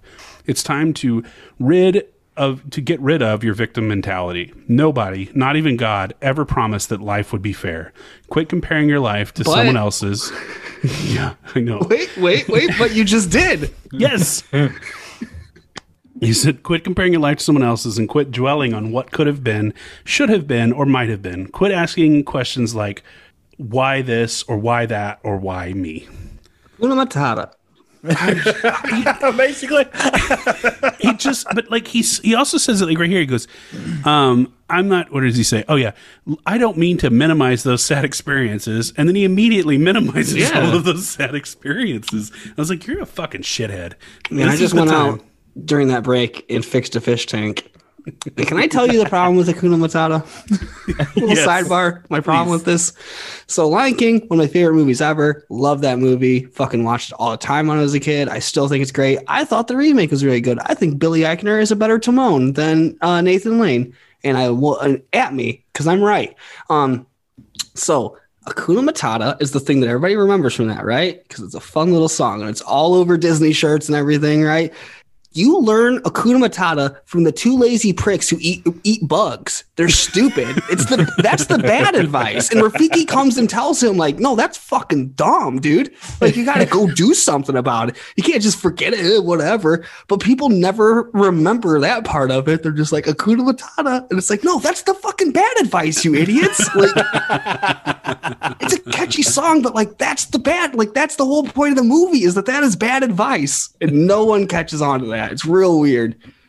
And everybody has a smelly friend that gives them bad advice. That's just that's that's the real lesson you learn. You know, it's like Timon smells terrible and gives bad advice, but he's like, "Hey, man, chosen family, friends are friends. It's a whole lot better than my weird gay uncle, Scar." Scar is like uh Scar. That's what I said too. Scar clearly gay, and that's why he's like sent out of the family. And Oh, huh. also the good guy in the movie. He's the Well, hero. I say- Mufasa is an evil racist wizard. Yeah, and I would say that all of the best Disney villains Dalton, are gay. Dalton. I Yes, see you try I- to think. And I can- do. yeah, trying. uh, yeah, I do believe Scar is the good guy, but I never Yeah. put together the gay connection. It makes so Yeah, much dude. sense. Listen, you, my favorite Disney villain, uh, Scar is up there, but my absolute favorite is Ursula from Little Mermaid. And Oh my god! I just put something together. that she, she is actually explicitly based on the drag queen Divine Yeah. They they used her as a character study for Ursula, and it just makes her that much better of a character. And she's an actual villain because what she wants to do is evil and there's no merit to it. Scar wants to be the king to end segregation. He did a political assassination to end segregation. And then what what happens for it? Like a drought happens and everyone blames him for it. Like he controls the fucking weather, Austin, and he doesn't control the fucking weather. You know who controls the fucking weather? Mufasa. I know that because he came back because he's a fucking evil racist wizard in the form of clouds to talk to his bastard kid to be like, no, go make things right. And what happens the second Scar dies? This torrential downpour. So Mufasa willingly starved and like his entire family because Pride. he was like, "Yeah, that's not my kid, and I'm mad about it. All right, I like dude. it. I'm there. Mufasa I'm there sucks. with you. Mufasa does suck. I never. Scar is awesome though. Scar's probably my favorite Disney character ever. I love Scar. He's got like little comebacks to everything. Like no one's outwitting him. He's great. and he's Jeremy Irons' voice. Come on. I thought forever that it was uh, when I was a little kid. I was like, "That's it's the guy from Home Alone too," and it is not. I thought it was Tim Curry forever. Tim Curry. Speaking of uh. Billy Eichner, have you ever seen uh, Billy on the Street? Sure, it's Oh, yes. fucking hilarious. I love Billy. Uh, my favorite Billy on the Street bit is Seth Rogen holding the camera while they tell people that Seth Rogen died. And to get their reaction, and then the middle of it, he pulls down the camera and is like, I'm just joking, Seth Rogen's alive and he's right here. the best is the guy that doesn't know who Seth Rogen is, and he tells him that when he's like, You hear Seth Rogen passed away. He's like, I don't know who that is. And, but he keeps going with the bit. And he's like, Do you want to say anything about Seth Rogen dying? He's like, I mean, it sounds like a loss and that sucks, you know, whatever. He's like, I'm just joking. Seth Rogen's right here. And he goes, Oh, you're Seth. Okay. Well, he's like, He's not dead. He's like, Oh, that's good. Great. Yeah, man. I'm happy you're not dead. Like, well, you, you know, the thing about Seth Rogen is that he never let past trauma uh, get in his way from achieving superstardom. because he got so fucking high, he forgot it all. yes, Austin, bring it back around. I love that shit. Let's go. Um, so yeah, really fucking toxic message. I think, which is like, just suck it up. Doesn't matter what happened to you.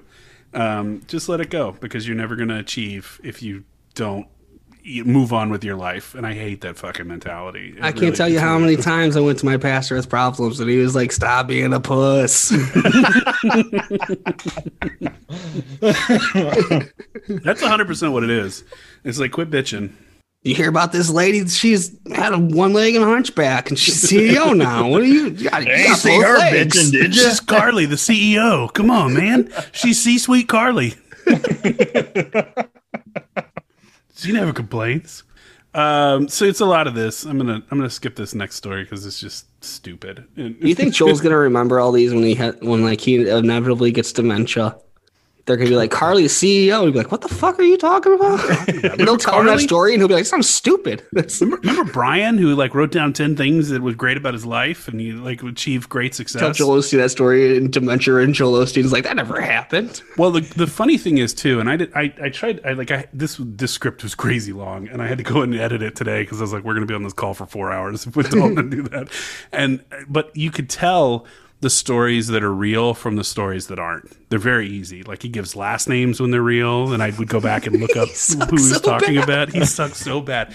Apparently, there's a um, a very Christian uh, woman who won Miss America, I think, like in 1997, and he quotes her directly, and she's like, uh, she her bio is like bananas, where she was like, in college I made it, or in high school I made a deal with God, and I was never gonna, you know, sleep with anybody. I was gonna wait for marriage, and you know, she like now goes around uh, around the country on an abstinence uh, teaching course. I don't know. She married like a Republican congressman and had a bunch of kids, but he's like, she's the. I was like, of course, this is the the person that he actually mentions by name because he probably goes to his fucking church. Like, like it's it's really obvious who his like a real person in his life and who is just a made up story. Which I'm just like, this is so stupid. like, why are we reading this? Um, so part of this thing too, we get into um, apparently they're also faith healers, or at least his dad was. Yeah. What? Yeah. Apparently that's that's part of this whole. This is like the greatest hits. It of, like, always comes back to faith healers, right? It's yeah. It's like the greatest hits of grifter Christianity is right is what we're dealing with in this fucking book. This one book like just takes it all. There's that one Aerosmith CD that's in every Walmart. Yeah, Big ones. big ones. this is 100%. Christian, Christian group, big ones. That's the name of the. That is the name of the podcast episode. Oh, yeah, that's Write it down so you don't forget it. yeah. I forgot your suggestions for uh, what's his fucking name? Uh, yeah, the Ballad of the Battler. Blimp Boy. That was a great Yeah. title. yeah, yeah, yeah. I, I forgot. It's all right. It's all right. I've, I've moved past it. I had my moment where I was like Dalton, and I shook my fist. I saw you go in and edit the episode. You forgot to put part one in it, and Yeah, then I and I- saw I saw you put part two, part one. I was like, oh, Austin, always looking out for me. and I put all the footnotes in it too because you've stopped asking me for those, so I'm just gonna go throw them in. well, you didn't send it. Um, uh, so let's let's talk a little bit about like faith healing, right? Because he has a story about that. Because of course he has a fucking story about that. He's a story about everything. My daddy. Here you go. You ready? I In really 19 want, I really 19 want a faith healer just to come up and do Mama say, Mama sa, Mama sa, and like the person not know what that means.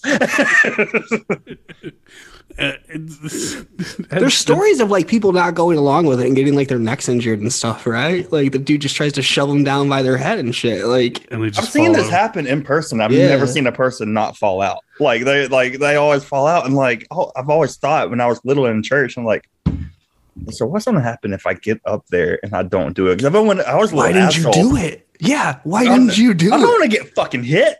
Are you kidding me? That's embarrassing. My grandma was like, something's wrong with you. That's a demon in that boy. Oh, I knew that was devil music. God, Christian music is a whole other thing too. Um, anyway, I Underoath is a great band. we're not going down that. I'm I'm I'm using my veto power to kill that specific side road conversation. Uh, so in 1958, when my dad's future looked bright in the denomination which he was serving, my sister Lisa was born with a birth injury similar to cerebral palsy. The doctors told my parents she would never be normal, never walk, and would probably need 24 hour care. Mother and daddy were devastated. It was one of the darkest hours. Yeah, mother, oh mother and daddy. God. Yep. So it was one of the darkest hours in our family's history. Mother and daddy could easily have become bitter. They could have easily said, God, this is not fair. Why did this happen to us? Here we are doing our best to serve you, and you allowed something like this to occur. But no, Daddy knew that adversity could be a stepping stone to something greater. He knew that God would not allow a trial without having a purpose for that trial. Instead of being negative and running away from God, Daddy ran towards God. He began to search the scriptures as never before, and he discovered the God of the Bible in a fresh way as a loving God, a healing God, a restoring God, and yes, as a God of miracles. Daddy went back to his church and preached with new fire enthusiasm. Beyond that, he and Mother began believing that Lisa could be healed. Daddy studied the Bible and began preaching messages about hope, healing, and living in victory. He honestly thought that the congregation would be thrilled with the message that God wanted good things for his people. After all, who could argue with that? But as I mentioned earlier, some people became upset, uh, uh, and Daddy eventually resigned from the church. In that dark hour, Lakewood Church was born. God used the adversity to enlarge my dad's vision, ushering him into a whole new era of ministry. When the what the what the enemy meant for evil, God turned around and used to his advantage. And in the midst of the struggle, God healed Lisa's body. To this day, my sister is healthy and well. But I don't believe any of that would have happened if my dad had not handled his adversities correctly. Many people immediately respond negatively to adversities and trouble rather than believing that God can bring the good out of the situation. Sorry. Uh, I'm not saying that God sends trouble, but I am saying that God will use any adversity you face to make to take you to a higher level if you'll just do your part and keep standing strong. So, What does it even mean? I'm so confused by any like so here's what it sounded like to me. It, it- the, the sister like is healed because he Yeah. doubled down on his faith. Yeah. It also sounds like he got chased out of town because he started he changed up his preaching style and started nobody doing, at like, the faith church healing stuff. Yeah, And they were, like, not into it. no, and they're like, you need to leave, and so he left and started his own church. but I don't want to skip over faith healing because it's right there. Like your kid is born with something like cerebral palsy, which I don't know what that would be, but cerebral palsy is fucking awful, a terrible, horrible disease that I wouldn't wish on even you know the worst person in the world. And but she's miraculously cured because he doubled down on his faith. I don't know. It's fucking weird. if I can give a relatable story real quick. When I was about 14 or 15, I broke my arm. A complete like complete break, broken in half, nerve damage, muscle damage, all the works. And whenever I got out of surgery, the doctor told me straight up, "He's like, you're not going to be able to extend your arm again. It's impossible. You're not going to be able to do it." And I went to physical therapy afterwards. And after about you know four or five months, after my bone was completely healed, I was able to extend my arm all the way and my grandma she t- brought that to church as like uh like a fucking not a prayer request but the opposite of a prayer request. Like oh my baby's able to extend his arm all the way. Look god's working miracles in his life. I'm like no grandma what would you give that give that uh praise to like the physical therapists? Like the people that did the work and worked with me. And the cere- cerebral palsy story wouldn't you give that like you would give that glory to doctors Normally, he yeah, conveniently yeah, yeah. leaves the doctors out of the story. I mean, I'm, I'm sure there were more medical professionals dealing with this too. I don't know. It just it was it was kind of a wild one. I was like, why is it all over the place? And I'm now pretty sure that John Osteen got chased out of his church before and had to start his own because he was preaching shit that they didn't want to hear. Wow. Yeah. He went full faith healer. I, well, so he, he's from his official biography. He was a Baptist minister to start, Okay. and then he went to he became like a non-denominational minister. He gave up the Baptist part of his ministry, Good, good for him. and possibly from there went on to do a little bit of the prosperity gospel. But I'm not totally clear on that. There's not a lot about his dad. Baptist ain't that bad compared to like the Pentecostal church. You know, like Um, I think denominations are bad. I'm on that side of it. Yeah, where yeah. like I think breaking it up into subsections is the exact opposite of what was supposed to happen. so, like I grew up. My great grandpa is a Southern was well, he's dead now. he's a Southern Baptist preacher, and then my grandma's brother was, and his son is. So, like on my dad's side of the family, they're all like Southern Baptist preachers, and uh yeah, they uh like they I've never known about shit like this. Like my dad was like, "Oh, growing up, like women had to sit on one side of the church and men sat on the other." And What? like, yeah, yeah, yeah. Uh, they had to wear dresses down to a certain part of their leg. Um, he's like their hair had to be tied back. Like, yeah, yeah, yeah. wow, that sounds that sounds like Pentecostal shit, bud. That sounds- sounds yeah. That sounds awful. It, it, those probably have more in common than they have in uh, uh, you know in difference. Yeah, I mean, yeah, for sure. Yeah. Um, so this this this chapter is a is a lot. Um, he you know he reminds one one of the big takeaways is from this chapter is that he says we're all works in progress in God's eyes. So it's okay if you mess up a little bit. Just make sure you get back on track. And there is zero mention of sin or penance or confession. There's no mention of like praying for forgiveness or anything else related to the Christian faith. Just do your best and think positive, and you'll be rewarded. But But that's like a how whole did part. this sell that's a, hu- eight that's a million copies? yeah, and and it's like that's such a huge part of Christianity that you've just like cut out and and left on the road. You know, like discarded and just said, "I'm not dealing with this shit anymore." My whole thing is, Ed, uh, you can fill in the blanks and correct me like where I'm wrong. There's a story in the Bible of Jesus like going to temple, right? Yeah. And there's these vendors set up and they're Yeah. selling the wares and selling their merch. And Uh-huh. Jesus flipped his shit. He's Yeah. like, man, fuck this. This ain't right. Fucking flipping tables over, all this shit. And then I, I would like to thank Joel Osteen's Jesus for to go in and be like, fuck yeah. Okay, you're giving me a cut. You're giving me a cut. You're giving me a cut. Yeah, yeah, Good yeah. job, guys. You're really making prosperity for yourself. He chased him. He chased him out with a whip, It was the money He had a changers whip. too, right? huh? It was yeah, the money, money changers. Yeah, yeah, yeah. He flipped the tables and got a whip and started beating them with it. He told him basically get the hell out. Yeah. If so then only- Joel Osteen saw that and was like, "Yeah, this guy will probably like that I am a millionaire." Times have changed. It's fine. Christians can handle money now. You Yeah, know, yeah, it's, yeah. it's not just for Jewish people because that's how like that all that like Yeah. Jewish banker anti-Semitism started because you know Christians weren't allowed to handle money as, as like money changers because Mm-hmm. of that, and so the, uh, the Jewish people were like, well, we can do it. Christians can't, but we'll we'll fill that gap, and that's why there were so many people like Jewish people that got into banking and and you know that that that's how that all happened. That Now- and wasn't it also like they couldn't own like land, so like they could, but they could own assets. Right. So that's yeah. Right. Yep. So they that's how that's how it, it started. Like all the anti-Semitic tropes that you see now with like the Rothschilds and all that stuff. That started back from biblical times, from biblical stories. It's Have you gotten your. Rothschild Antifa check yet? Not yet. It's been two almost two years, and I still haven't gotten mine. I think they might have my old address, so I gotta go check that out. um. So yeah. So we're that's the fifth step. We're gonna move on because there's so much. I mean, we could talk about this all day, and I don't. I don't really want to bore people. But now we're getting to the main event. The sixth step is called "Live to Give," and this Here it is. here it is. Here it is. Is it. At this point, he has beat the reader's brains to fucking pudding with all this sickening shit, and now he's like, "Now you're ready. Now I, now you're primed. I can come after you, and I can talk about prosperity gospel." And this is absolutely what it is. Um, so here, here comes Joel, ready to go, and this is this is the opening passage from that chapter. One of the greatest challenges we face in our quest to enjoy our best lives now is the temptation to live selfishly. Because we believe that God wants the best for us, that He wants us to prosper, that we have the favor of God, and that He has much more in store, it's easy to slip into the subtle trap of selfishness.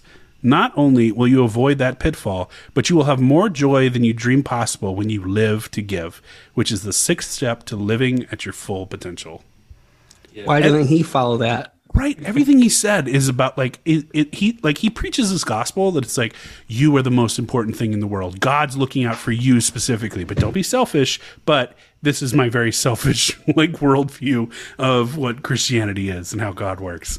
I, I was like this is goes against everything that he's written so far. Yeah, yeah, pretty much. like god is your personal servant who will do good things for you if you're a good person but then he's like don't be selfish How can you be a millionaire and tell people to give their money?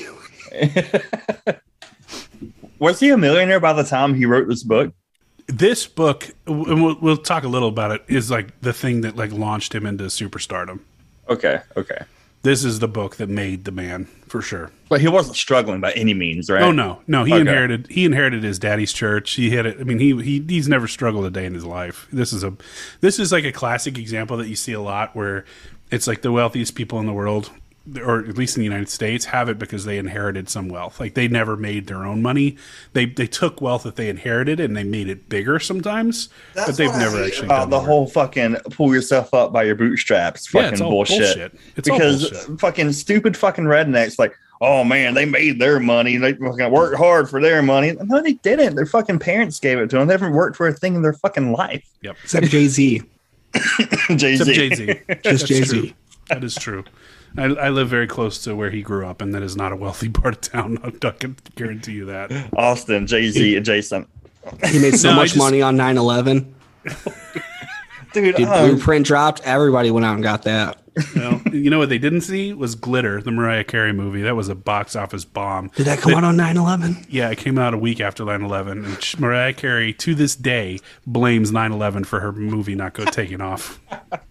That's, Oh. I mean, why not if you can, right? I, that uh, to me, that makes her as big a domestic terrorist as like Timothy McVeigh.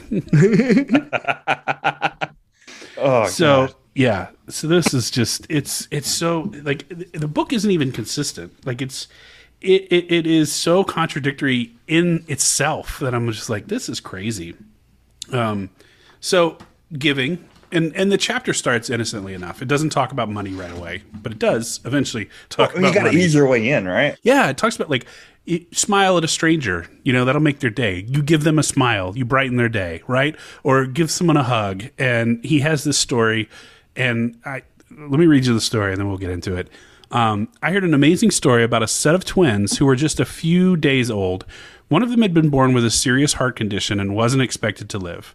A few days went by, and one baby's health continued to deteriorate. She was close to death. A hospital nurse asked if she could go against hospital policy and put the babies in the same incubator together rather than in individual incubators. It was a big ordeal, but finally the doctor consented to allow the twins to be placed side by side in the same incubator, just as they had been in their mother's womb. Somehow, the healthy baby managed to reach over and put his arm around his little sick sister. Before long, and for no apparent reason, her heart began to stabilize and heal. Her blood pressure came up to normal, her temperature soon followed suit. Little by little, she got better, and today they are both perfectly healthy children. A newspaper caught wind of the story and photographed the twins while still in the incubator, embraced in a hug. They ran the photo with the caption, quote, the rescuing hug. So it's like if you give a hug, you can save a life. Now, this is one of those stories that Joel was really specific about. So I dug into it. I was like, good, give me a fucking clue. I'm going to eat yeah, this yeah. up. Let's go. And it's kind of true. Kind of. He he definitely uh, editorializes a little bit. So um, this is actually I found this on Snopes of all places. So uh, Kyrie and Brielle Jackson were born on October 17, 1995 in Massachusetts Memorial Hospital in Worcester, Massachusetts. Uh, each of the twins weighed all of two pounds at birth. Though Kyrie was putting on a big of, bit of weight in the days following her arrival, Brielle was not doing as well. She cried a great deal, leaving her gasping and blue faced. Brielle was having a particularly bad day in the newborn intensive care unit. Um, the nurse there, Gayle Kasparian, tried everything to calm her. She held her. She had her dad hold her. She wrapped her in a blanket. She um, suctioned her nose. Nothing worked. Then she remembered hearing about a procedure done in Europe. She so she put Brielle in the incubator with her sister. Almost immediately, Brielle snuggled up to Kyrie. Her blood oxygen saturation levels, which had been frighteningly low, soared. She began to breathe more easily. The frantic crying stopped, and her normal pinkish color quickly returned. Over the next weeks, her health improved steadily, and her new, less lonely quarters in in her new, less lonely quarters.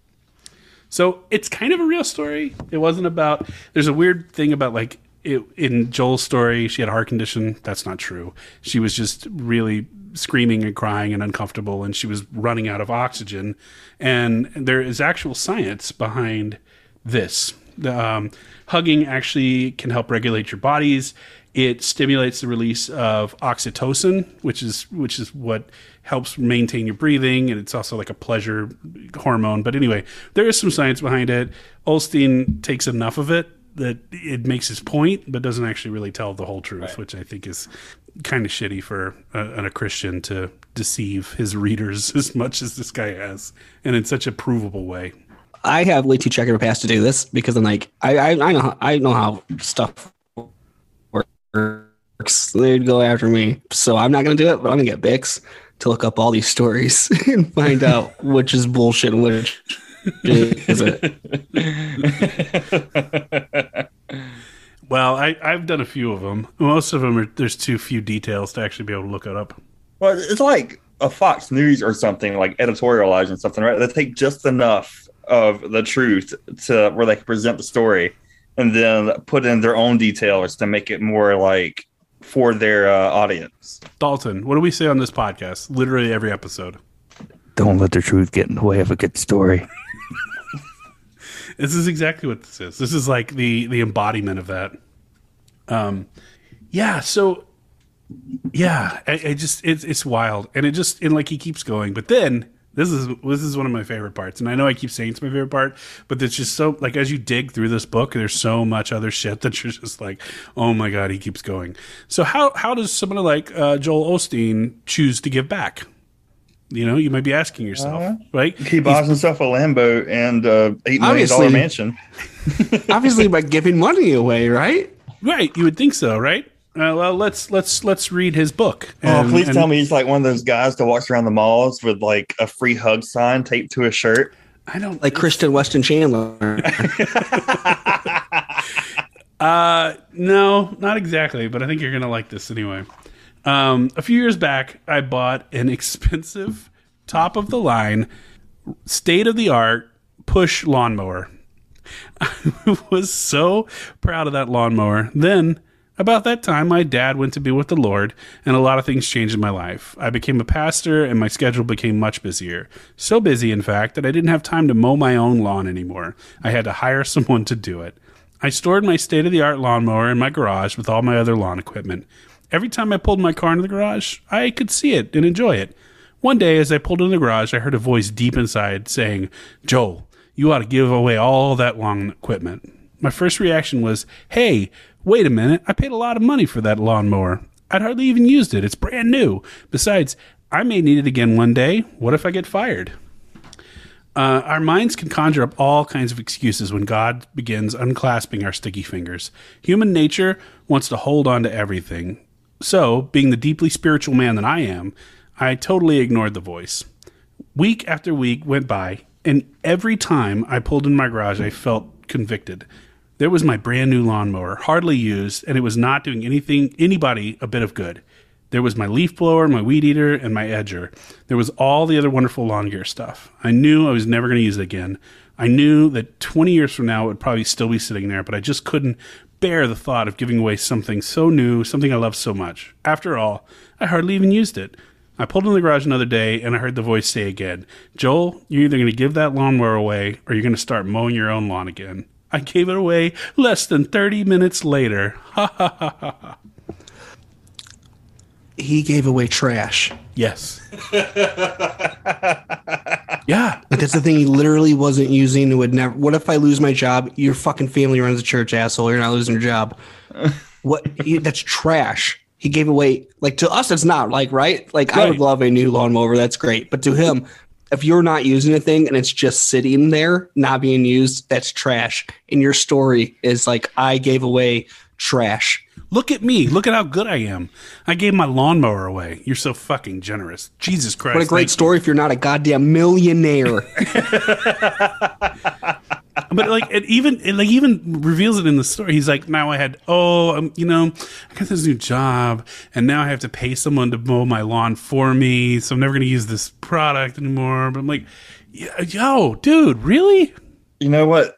I will. I will say this. This would be a great story if he wasn't the fucking one saying, like, telling it. If he, if it wasn't him, anybody but him. If like if Austin gave away a lawnmower, that'd be aw- awesome. Good for Austin. You know, uh, fucking Joel Osteen, give me a break, bro. you earn It's- like a lawnmower an hour. Oh, it's worse than that. it's it's so it's so so so bad. And and and this is when he starts to get into, you know, just just like the giving. He starts like first it's like looks, and then it's like things, and then then it gets into like giving money and and tithing and how important that is in your life and like your future success. And he gives some like weird examples, but then like we're all building up for like when he's like, "Give me your money," right? I mean, like that's we all know it's coming, and this is when he this is when he goes. So he goes. So somebody wrote me, Joel. I sure like that tie you wore last week on television. So I just boxed it up and mailed it to him. I thought that's too good an opportunity to pass up. Right, his used tie. This is what he's giving away. And then in parentheses, because he, he thinks he's funny, he says, Now, don't you write me and tell me you like my suit or the car I drive. That's cheating. You know my secret. I'm like, dude, leave comedy to funny people. I ain't give my fucking car away. You can have this shit I don't use, but you leave my Lambo alone. So he said, uh, "You may say, Joel, I could never do something like that. Giving something that to somebody simply because they paid me a compliment, fine. But do what you can do. You can give somebody a ride. You can call somebody and encourage them. You can go to the grocery store for an elderly person. You can do something. Start today. Learn to stretch your faith. Do something out of the ordinary. If you want an extraordinary harvest, sow an extraordinary seed. Instead of sitting home watching TV every night, why not spend some of that time doing something for someone else?" instead of going out to eat at an expensive restaurant, why not save the money and sow it as a seed? If you normally give 10% to, of your income, stretch your faith a bit and give 11%. there we go. Get a little more seed in the ground and watch what God will do. The scripture says, quote, "For with the same measure that you use, it will be measured back to you." In other words, if you give with a teaspoon, it's going to be it's going to be given back to you with a teaspoon. If you give with a shovel, it's going to be given back with a shovel. And if you give with a dump truck, then you're going to get a dump truck loads of blessings in your life. The Bible clearly says, quote, "He who sows sparingly will also reap sparingly, and he who sows bountifully will also reap bountifully." You're not you're talking about money. that, that verse isn't about money. Joel says it is, and boy, he's successful, You right? see, He Ed, must it's be. all about interpretation. If you're not satisfied with where you are in life, increase the amount of seed that you are sowing. The size of your harvest depends on the amount of your seed. Certainly, some people live on limited incomes. It takes everything they have just to make it each month. In my heart, I want to tell them just hold on to what you have. You need that money. But I know that God's principles are true, and I know that it is imperative that the people with the greatest need continue to sow, which is fucking demonic. Yeah. I'm I'm like like it, I wasn't even this mad writing it as I am now reading it out loud and putting it into the universe. Where I'm like, this fucking scumbag is like, I know people are financially challenged, but they should be the ones that give the most. Yeah. Fuck you. Yeah, that's a special kind of fucked up. Like I don't know. Whenever like I hear stuff like that, I think about my grandparents living off of like Social Security and like That's somebody coming coming, up to them with the fucking balls to say like you're not giving enough. Fuck you. you know, Dude. like that, that sucks. I just want to rolling elbow this man's teeth right down oh his Oh my throat. god. I, I will ask you now because we haven't gone through everything, which we will. But it, what do you think? Is this everything you thought he was, or is this worse than you thought he was, Ed? Um, it's worse because like I didn't realize how little theology is in these books. Oh God. And that's mostly why it's worse. Like I knew that this man was not a good person and would definitely at some point I knew we'd get to like, well, the poorest people got to give the most because that's how you really show God that you trust them. Like I, because it always gets to that. yeah. But uh, yeah, the fact that like there's just so little theology in these books is where I'm like, this is insane that this took off and it wasn't right away like shot down by the entire church community. We're like, this is all bullshit. Yeah. So I got two more passages I'm going to read, and then I'm done with this stupid book, and we could just talk about kind of everything that happened to him after the book, which is maybe even more depressing, but we'll, we'll get there. Um, so, you know, he does talk about what happens when he's approached by people who say that they're giving all that they can and they're not getting anything in return. And this is his response, which I think is really fucking telling. Um, one fellow said to me, Joel, I've given and given, but I don't ever seem to reap a harvest. I'm always on the giving end, never on the receiving end. Then in quotes, even if you don't see anything happening right now, don't get discouraged, I told him. Don't quit giving. You've got to understand that you are storing up God's goodness, and God has promised that your generous gifts will come back to you. One day when you need them the most, they will be here to help you out. So God's like a 401k. You just keep like putting donations in this holy 401k. Yeah. And when you hit your limit, they're gonna give it right back. It's it's like like the first thing he says is for don't ever fucking stop. Don't stop giving. Like that's that's the most important message. Don't st- it'll come back at some point. Don't stop giving. And this guy's like I'm broke. I'm I, I don't know whatever his story is, but don't don't ever stop giving. So why would you never stop giving? And it's because Joel lays it out for us, and I think this is horrifying. God is keeping a record of every good deed you've ever done. He is keeping a record of every seed you've ever sown. You may think it went unnoticed, but God saw it. And in your time of need, He will make sure that somebody is there to help. Your generous gifts will come back to you. God has seen every smile you've ever given to a hurting person. He's observed every time you went out of your way to lend a helping hand. God has witnessed when you have given sacrificially, even given money that perhaps you needed desperately for yourself or your family. God is keeping those records. Some people will tell you that it doesn't make any difference whether you give or not, or that it doesn't do any good. But don't listen to those lies. God has promised that your generous gifts will come back to you. In your time of need, because you of your generosity, God will move heaven and earth to make sure that you are taken care of. Man, how unfortunate. Which is true if you're called to give that much, but if you're being tricked into giving to a millions of dollars megachurch by a grifter, he's probably not going to give you that money back. No. And and this is like this is this is only step 6 and I was like ready to throw the book down, but I finished step 7 and it's fucking boring. It's called choose to be happy and it's really just a rundown of everything. It's like, "Oh, we're going to go back and you deserve to be happy because you're a good person and you make good choices." But Yeah, isn't it just step one? pretty much. It's it's it's a lot of the same shit until you get to step six when it's like, give me your money. Yeah. Um, you know, and it, it's the difference. I, I thought this was what I wrote in my notes. Is that Peter Popoff said that God was able to direct deposit money into your bank account Joel is a little bit more subtle. Apparently, God has a ledger, and you will collect on what you're owed. This is kind of horrifying. God's like a loan shark. Yes, He's gonna That's what come like. knocking. no, yo, Jesus is actually named Vito, and he's you know he's running a book in a number circle. It, it, I just am like, I, this is terrible. Just imagine like Jesus knocking on your door with a baseball bat, like, "Hey, where's my fucking money?" So once again, I just want to remind you both that this thing sold eight million copies. Oh, oh, unfortunate. Before we move on, I think I realized something while you were talking about like God, like keeping track of how much money you're giving. Is Santa Claus just a metaphor for God? like it's like it's like he's No, but- checking it, he's no, checking but- his list and he's checking it twice. You know what happened is that Santa Claus actually went to Oral Roberts University, which is God's most favored university, and so he learned to be like God. Ricky, you don't think Jesus and Santa are the same person, do you? Uh, so- yeah, he's just it's so sinister and so blatant.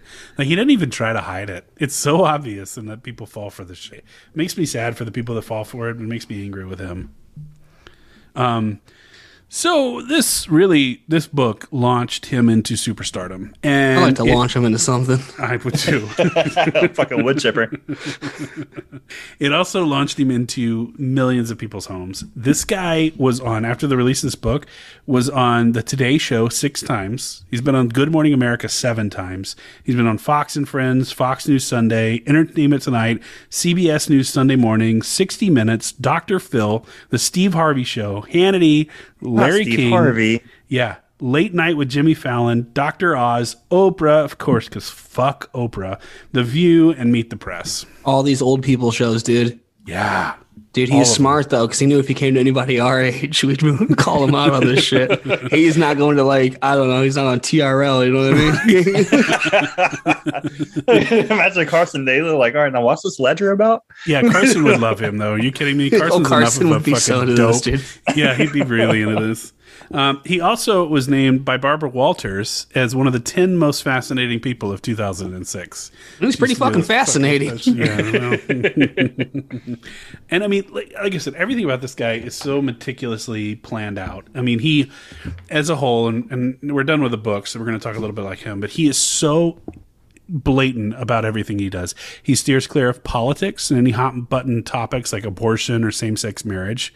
Um, and he he's like molded himself in this weird place. And I don't know if this is true now, but it was true where he was like the evangelical that liberal Democrats like. You know, like he's like everybody's friendly little evangelical preacher because he doesn't take a hard line on anything controversial. Hashtag BLM, rainbow emoji. Well, he No, no, because he doesn't even go that far with it. He No. ignores he, ignores social issues altogether. Yeah, and he he did get pressed for a long time about um, LGBTQ issues and about same sex marriage, and eventually he actually had to respond to it, and he said that he thought that the teaching of his faith meant that there shouldn't be same sex marriage, that it was bad, but that he himself had no issues with gay people. Personally. So he didn't take a fucking stance. He's a fucking coward. Yeah, that's that's the opposite of him. Yeah, yeah, I guess. Yeah, you're right. No, that was his answer though. Dude, but it's he the thing a lot of like pastors did around that time too. They're like, "Well, I personally, I don't have any problem Yeah, with it." But I like have gay friends, book, which but this me book want- says, and it. Uh, here's the thing: it doesn't at all. Right. So but you can't lose your flock. Not over Oh, something yeah, like man. that. That's easily preventable. Preventable. Like if you just don't say anything, they'll still follow you. You would think some reporter would have the fucking balls to go like, "Hey, man, what do you think about abortion?" You know, like like it's not hard. Like you're in front of the guy already. What's he gonna do? Kick you out? He's slick though. He's yeah, he's good, been trained to like dodge these questions for years now. and he does. He does a really good job. I will say that's probably the best thing he's ever done is being able to kind of avoid controversy for the most part. And we'll get into a little bit of that. Um, but like his sermons, he coordinates them perfectly. Apparently, he, he sounds like a little bit of a psychopath where he he practices them for days and days, and he practices like the laugh lines. You know, when he stops for a joke and he lets the audience laugh, and all his hand gestures. He knows And how to hit the punchline. yeah. And then, like, in the hours before he actually gets on stage, he's locked in his dressing room and no one is allowed to disturb him not his wife, wife, not anybody. You just leave Joel in that room by himself uh, as he like mentally psychs himself up for delivering a sermon. He's totally doing like a shit ton of blow, right? It's it's you know what it is. It's like this when he was a producer, he was a control freak, and I think this is like back to that. Like I think he's just like a neurotic person who has to control every aspect of his image and his performance. Um, what so Osteen becomes like a household name after this book comes out, but what it did for his church, Lakewood, is even more remarkable. Um, they basically his church went from being a church about Jesus eh, tangentially to a church in the business of Joel Osteen. Like everything pivoted. It is all about this man now. It's got so little to do with the gospel. It's got so little to do with actual mainline Christianity. It is about Joel Osteen. It's it's his show. He's the one.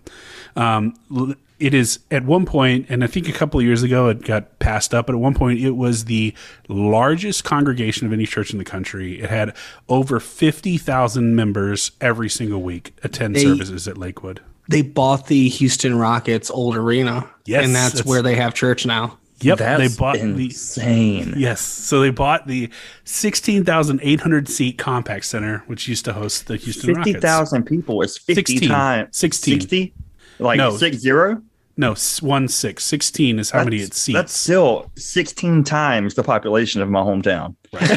like that's that's fucking nuts. like he has 50, 50,000 per week that attend services, but the place seats Oh, okay, okay. 16,000. Wait, how um, does he fit fifty thousand people in a sixteen thousand seat arena? You, have do multiple multiple services. services. yeah. Yeah. Oh, okay, okay, okay. Yeah, yeah, yeah. So you do three on Wednesday, one on Saturday, one on, or no, one on Wednesday, one on Saturday, three on Sunday. It's like a fucking show at Vegas. Yeah. It's 100%. Yeah. Just, just you have no idea how close you are to the truth on that. um, so he he got a bunch of lawyers and lobbyists to close the deal on the Compaq Center and he made a deal with the city. They they signed a 30-year lease on the place with an upfront rent payment of 11.8 million. So I mean there's there's some money for him to be able to buy this or to rent this place. Is is that a um, month? Uh, well, no, that was that was the total rent for 30 years. Was 11.8 oh, million. okay, okay, okay. And so then they ended up spending an additional hundred million dollars in re- uh, renovations, pretty much all of which was played by paid by his congregation. Um, this is from again from that Houston Chronicle piece uh, by Katherine Blunt, very good piece. Um, Osteen asked his congregation to help shoulder the cost of the overhaul through a three-year fundraising campaign. The appeal depicted donations as obligations to God, investments in a spiritual legacy. Cash, property, jewelry, and stocks were all accepted. He's taking people's homes. Yep. You telling me jewelry and stocks isn't just that is like geared at old people? Yep. You know what I mean? 100%. Yeah. That's the QVC 100%. audience. So like he's going like he might as well go on QVC and like listen. Give me- I know give you me- guys usually buy jewelry from here, but how about you send me your jewelry? Dude, my grandpa, the late stages in his life, was buying like a lot of uh, collector's knives off QVC, and I'm just glad he did that instead of like giving it to My some grandma to this since I was in middle school. No, I moved in with her when I was in ninth grade. So since ninth grade, she has bought this mouthwash, a monthly subscription of this mouthwash to her house from QVC, and she still like every month gets boxes of mouthwash from QVC. And I shit you not, in her closet, there's just like this mountain of boxes, and it's all mouthwash. I'm like, Grandma, why do you still buy this mouthwash? Like, you never know when you're going to run out. I'm like, Grandma, there's a fucking mountain of mouthwash in your closet. what are you doing? My uh, my grandpa invested in gold because he was like Ooh, pilled by Fox News, and it was sad. And when, nobody knows when he died, nobody knows where it was. No idea. There's gold somewhere. I, I, I would bet like $10 that it's like all in his backyard buried, I don't think- underground. I don't know if he actually ever got the gold. I think he invested in it, and then nobody could figure out how he invested in it. And I'm sure that's what a lot of these strategies are. They're like invest in gold, and then you die, and your kids have no idea what you did with all your money. and they end up keeping it. So anyway, so continuing with that piece, it says, "Trust God to provide that He lays on your heart to give, even if the amount is more than your current resources can really or can readily identify." What? That was a weird sentence. A solicitation read Remember, these gifts are above and beyond your regular tithes.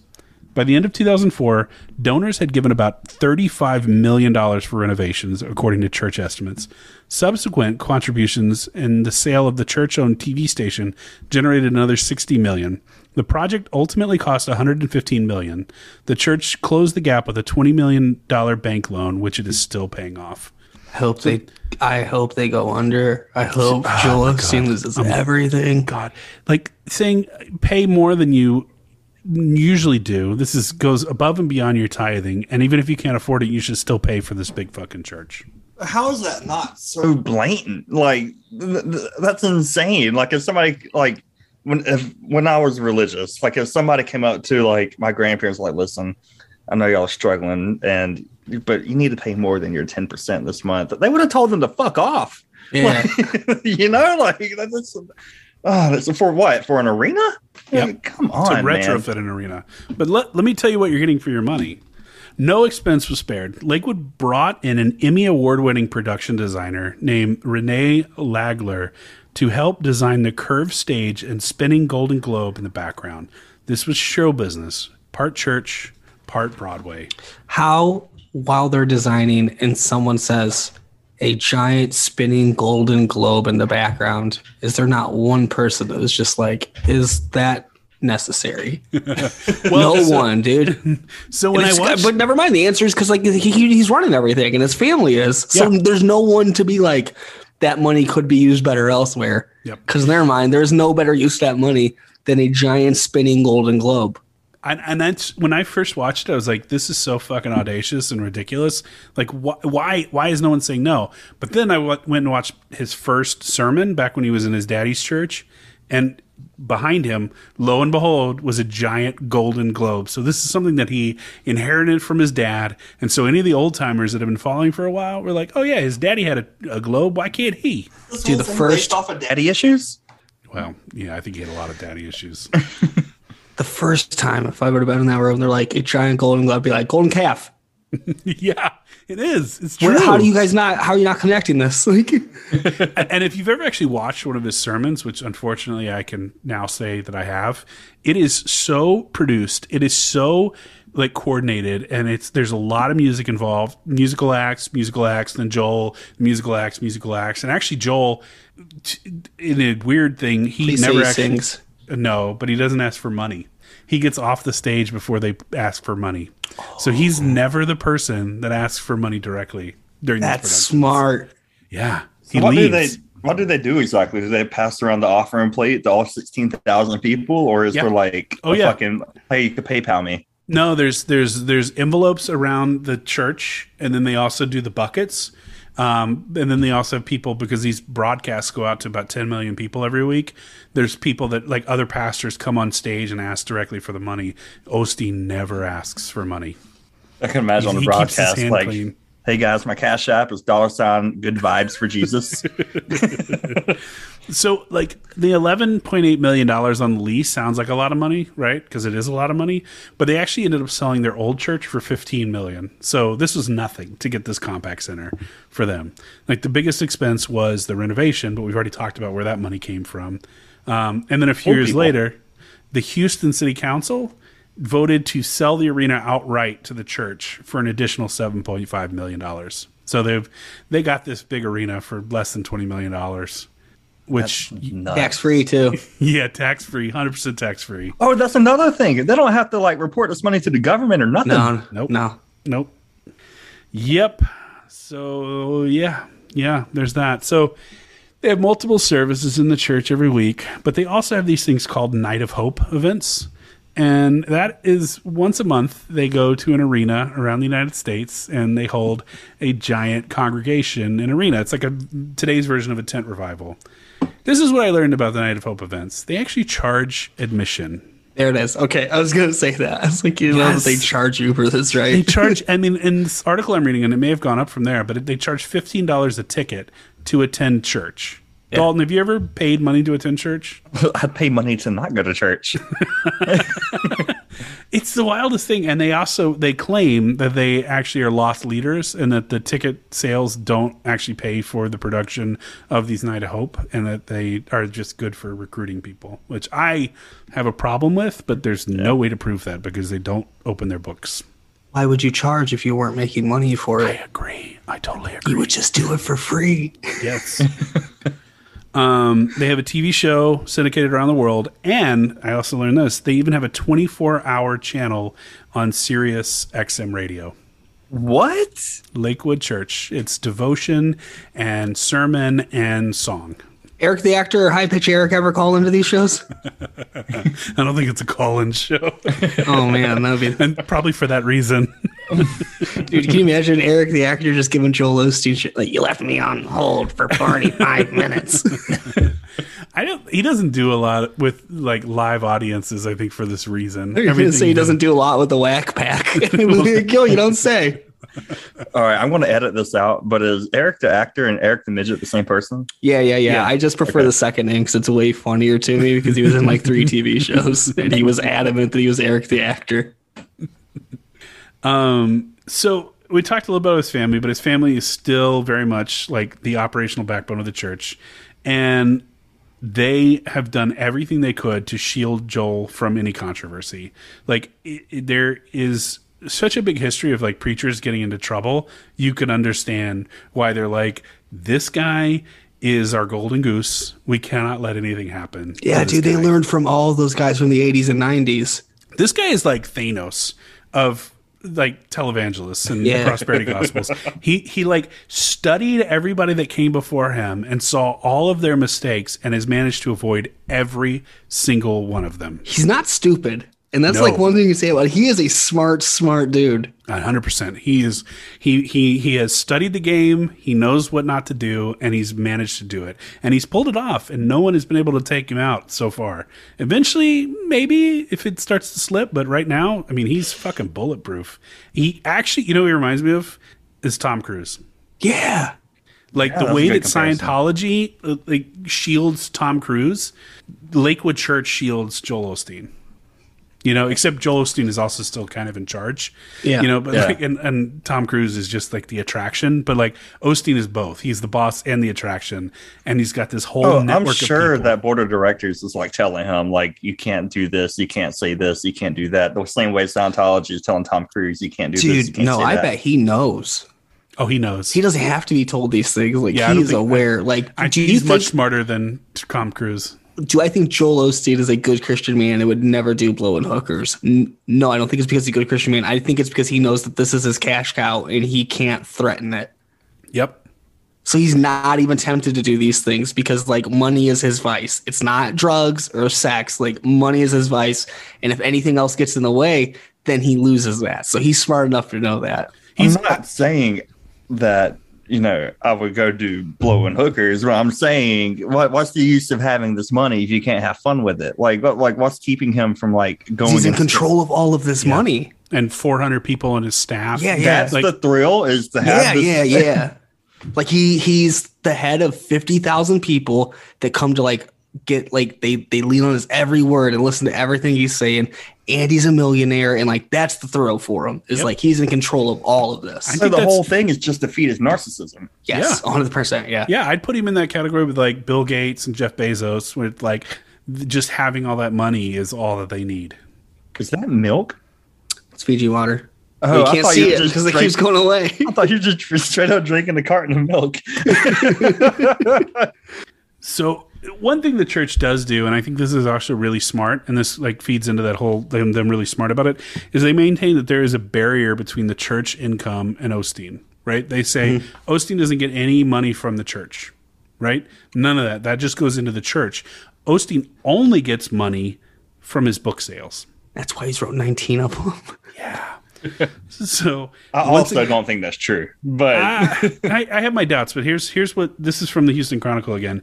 Um, Osteen doesn't flaunt a life of luxury, but he does enjoy one. He and his family live in a twelve million dollar River Oaks mansion with thirteen rooms, a pool, an elevator, and five fireplaces. Public records show. He and his wife Victoria um, Also, a best selling author stopped taking salaries from the church in 2005. They live instead on book royalties. Unlike some other televangelists, they have not declared their home a parsonage, which would make it tax exempt. They paid nearly $250,000 in Harris County property taxes last year, records show. What a genius, dude. I know. It's sinister, though. Yeah. Yet, the cost of operating the church and showcasing Osteen on its many platforms does not come out of their pockets. It's paid almost entirely by his millions of followers. Lakewood took in about 89 million during the fiscal year that ended March 31st, 2017, according to its financial statement. Of that total, nearly 93% was donated via mi- via mail, internet, or collection buckets in response to an understand understated yet persistent message that God will bless those who support the church's mission. So 93% of their operating money came from their members. Dude, I believe him when he says that he doesn't take like any money from the church and it's all book revenue. Cause like it's genius because he studied this stuff and he knows like he doesn't want his he doesn't want to get his fingers sticky like in that like aspect of it. It's- so he doesn't have anything to do with that. He's got his own money. Like, dude, this guy is he's smart. It reminds smart, me of uh, he's Jeff, Wow. it reminds me of Jeff Bezos, like saying he only takes a dollar a year salary from Amazon. That way you can avoid his taxes. Like that's why this reminds me of. Yeah. Yep. So the church spent uh, in in 2017, which when they made um, when they made 89 million dollars, they spent 70 percent of the budget on television broadcasts, weekly services, and programs, and the Night of Hope events. Almost all the rest went to administration and fundraising, leaving little for humanitarian efforts such as feeding the homeless or helping at-risk youth. Lakewood spent less than 1.2 million on missions and community service that year. So, the, man, that's awful. You're making all that money, and that's all you can afford to spend on this. Yeah.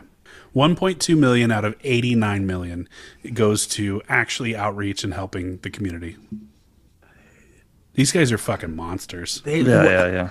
Dude there's no so another reason i believe that they aren't christians is because there's no way they could think there's a jesus and a heaven and a hell you know what i mean Right. like when they're dead there's no way that they could do this and then also think that they're going to heaven when they die there has Yeah. to like How do you sleep at night knowing that that's what you took? Right. This fucking man, uh, just uh, it's awful. It's terrible. It's terrible. You're like, th- th- I'm like, this just makes me think of like all the older people that are like living off of Social Security and retirement and all that stuff. They're up late at night. They see Joel Osteen. They're like, you know what? I'm gonna give my money to that. Yeah, he's And doing good just- things.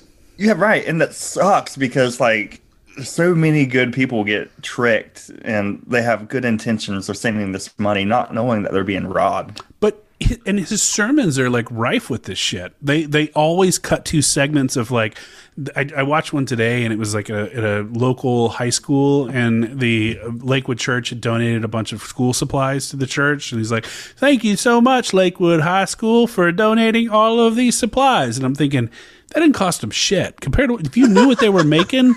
Versus like eh, we're gonna buy you some fucking pencils and pads of paper. Fuck off. Fuck all the way off. Like donate a wing to the to the church, to the high school or donate a computer lab or something that actually costs a little bit of money. It's like when Bill Gates donates like twenty five thousand dollars to a charity of his choice. Man, fuck off. yeah, fuck off, man. Ah, God, it's it's really yeah. So we don't know for sure because again, he doesn't. He has no obligation to, you know, post this stuff publicly. But estimates for his fortune are anywhere between forty and a hundred million dollars for what he's what he's actually worth. a lot of fucking books. Yeah, and and it's actually believable, you know, in, in the way the book sales uh, go. I mean, book sales authors typically get, especially for first books, anywhere from ten to twelve percent um, of the book sales. When you sell eight million copies, it is very believable that he made at least ten million dollars on just that first book. yeah yeah yeah So I'm totally not surprised by that number. How much do fucking books cost? Twenty to thirty 20 bucks. bucks. What the 20 fuck? bucks? People are paying that much to read? It's all- Jeez. This is also 2004. This is when like Barnes and Noble were a thing. And you'd Watch a actually go to the movie, you fucking nerds. Trust me, you don't want to watch. You don't want to watch a Christian movie. You don't Yeah. want to. It's only Read the so far. Veggie Tales can take you. and like oh it had to be like 2012 or 2013 my friend stevie took me to see god is not dead in Ooh. theaters and it was one of the worst movies i've ever seen. And Kev- like Kevin i told her Sorbo that. is the atheist professor. i told her that and she was so offended because she thought it was such a good movie. Um, we I helped with youth group for like a number of years, and we took them to see that. And I said the same thing. I was like, "This movie is garbage. Like this is in no world." And like people were arguing with me. I was like, "In no world is a professor on day one going to make you write the words God is dead on a piece of paper. It is not Sign it. real life. Like, that dude would get kicked out of that college Dude, so can you imagine? Like, yeah, it's like there's no way. There's no way. Like this is so stupid. It's a dog shit movie. I've never even watched the movie. I watched a YouTube guy review the movie, and I was like, I'm so glad watch that there's like this fucking one layer between us right now. Dude, I went off about one of those movies one time because it's just the writing of it drove me insane. It wasn't even like the message, it was the writing of it. Like this guy works for a pharmaceutical company, right? And they catch him skimming pills and he loses his job, and he's got like this nice ass house. And uh, his wife's a realtor, and he's helping this old lady sell her like little house, right? And she's got a little prayer room in it. That's what the whole movie's about. It's like her little prayer room and the power of prayer, right? So like the obvious outcome of that movie is like they find Jesus and then they buy this little old lady's little old house, right? Because like that's how no, dude. He gets his job back and they're still millionaires. And they sell this lady's house and make money on top of that. It's it's gone so off the trail, the, So- the rails. christian movies bad but the people that are making veggie tales keep up a good work He's a kind of a cool dude. I have to say, I've seen him. I've seen him talk. Uh, he released a few YouTube videos. He seems like an all right dude. Like he seems to kind of get it. So yeah. So obviously, the big one of the big controversies that he has is that he has so much money, and when he's confronted about that, he kind of has like this canned answer. Um, Osteen responds that building a personal fortune is not in conflict with his belief that God wants all who worship him to prosper. He casts Lakewood's expert use of marketing and media as the contemporary equivalent of shouting from the mountaintop. and he notes that millions of people find solace and strength in his sermons. You, you want the quote? You ready for it? Yeah. This is from Osteen. I've outlasted the critics and figured out what I feel like I'm supposed to do, he said in one of two lengthy interviews with the Houston Chronicle. If you have a message to get out, there's never been a better day. I've outlasted the critics is not the endorsement he thinks it is. That's like, so well, mas- there's been shittier people than me. Like, That's so masturbatory too. It's like he's beating his meat on top of this pedestal. It's like, oh, they came after me, but they could never get me. They can never stop me. It's it's it's like Leroy Jenkins talking about how if Jesus was still alive, he'd be driving a Cadillac because he was the king and deserved the best. he rode a donkey. I know, but that's yes, he said that. He's like when Jesus was alive, he rode a donkey, but if he was alive today, he'd be in a Cadillac. It's so it's not just books that he sells on his site either, right? He's got CDs of music that they produce at the church and DVDs of sermons and inspirational videos. Anything that can turn into merch is this is very pro wrestler of him. Like if there's an opportunity to sell some shit with Joel Osteen's brand on it, he will. And what I discovered today, which blew my mind, is something called the Inspiration Cube. This is Alexa for Christians. It is. it's, it is. I almost bought this for your birthday, Dalton. Had I known that this was a thing before I actually bought what I bought for your birthday, this is what you would have gotten.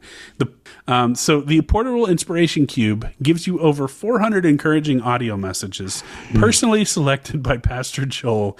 The audio device doubles as a Bluetooth speaker with high quality sound and optional headphone port. This is literally this little box that has a screen, and you hit play on it every day, and it plays you a different message from Joel Osteen in his voice. Can you fucking imagine? How much is this? It's if uh, donations of fifty dollars or more, you get a inspiration. Cube. So it costs fifty Donations. dollars. So he's just taking that 50. It's not even taxed. yeah, it's a gift for Oh your donation. my god, that's Yep. uh, that dude's so. That's so smart. I've That's never so- seen anything like this. I was like completely mind blown. That's so it's shitty, but it's so smart. Just like to word it that way, so you don't have to have any tax on it. Yeah. Yep. Yep. Ed, I think you hate this guy more than you thought you would. God. Like you kind of knew what you were walking into. I'm hoping maybe I blew your mind a little bit. Fucking did it. so we're we're not over. We're gonna we're gonna we got we're gonna start to wrap up in just a second. Um, so his approach by focusing on the positive aspects of his faith have drawn him a ton of criticism from Christian scholars and preachers. Um, on October 14, 2007, 60 Minutes ran a 12 minute segment on Osteen titled Joel Osteen Answers His Critics, during which Reformed theologian uh, theologian, sorry, Michael Horton told CBS uh, News correspondent Byron Pitts that Osteen's message is heresy.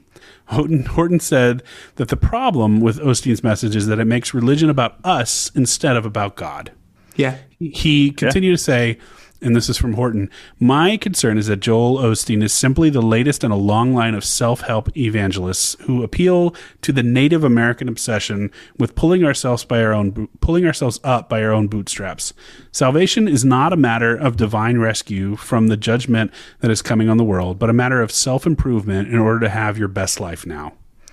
Um, he also another critic of his um, in a piece on churchpeople.com by Kerry Kent said god has entrusted us with his word gospel and people. We must not shy away from preaching the full counsel of god presenting people with the fullness of who jesus is in light of who and what we are and that without him the wages of our sin is death.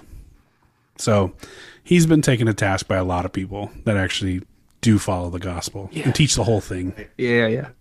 Um, I just wish somebody could like fucking get in a room with him and just like confront him about all his bullshit. It'll never happen though. They'll never put him in that situation. It's like a Steven Crowder. It's like how you'll never see Steven Crowder debate anyone that can actually debate. It's always going to be comedians and college kids because like a real person that knows what they're talking about and is like will just tear him apart because Steven Crowder's just a failed actor who's an asshole. yep It's like Although- Jake Paul with his fucking boxing fights. You'll never see him fight a boxer because he knows he'll lose. And that Floyd would be Mayweather's a boxer, sir. wait, no, he did Logan Paul fought Mayweather. Jake I don't know Paul which is- Paul is which Paul. I will say, did did you see the Steven Crowder Sam Seder?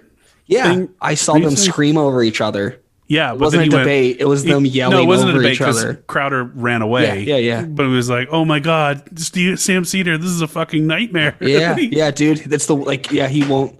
And what's what's his excuse? It's like Sam Seder. I won't have you on my show because nobody knows who you are. And Right. Sam You Seder's know- like, I'm on it right now. I'm Yeah, on it. Do it. I'm already here. Just do it. And he's like, No, no, no, no one knows you.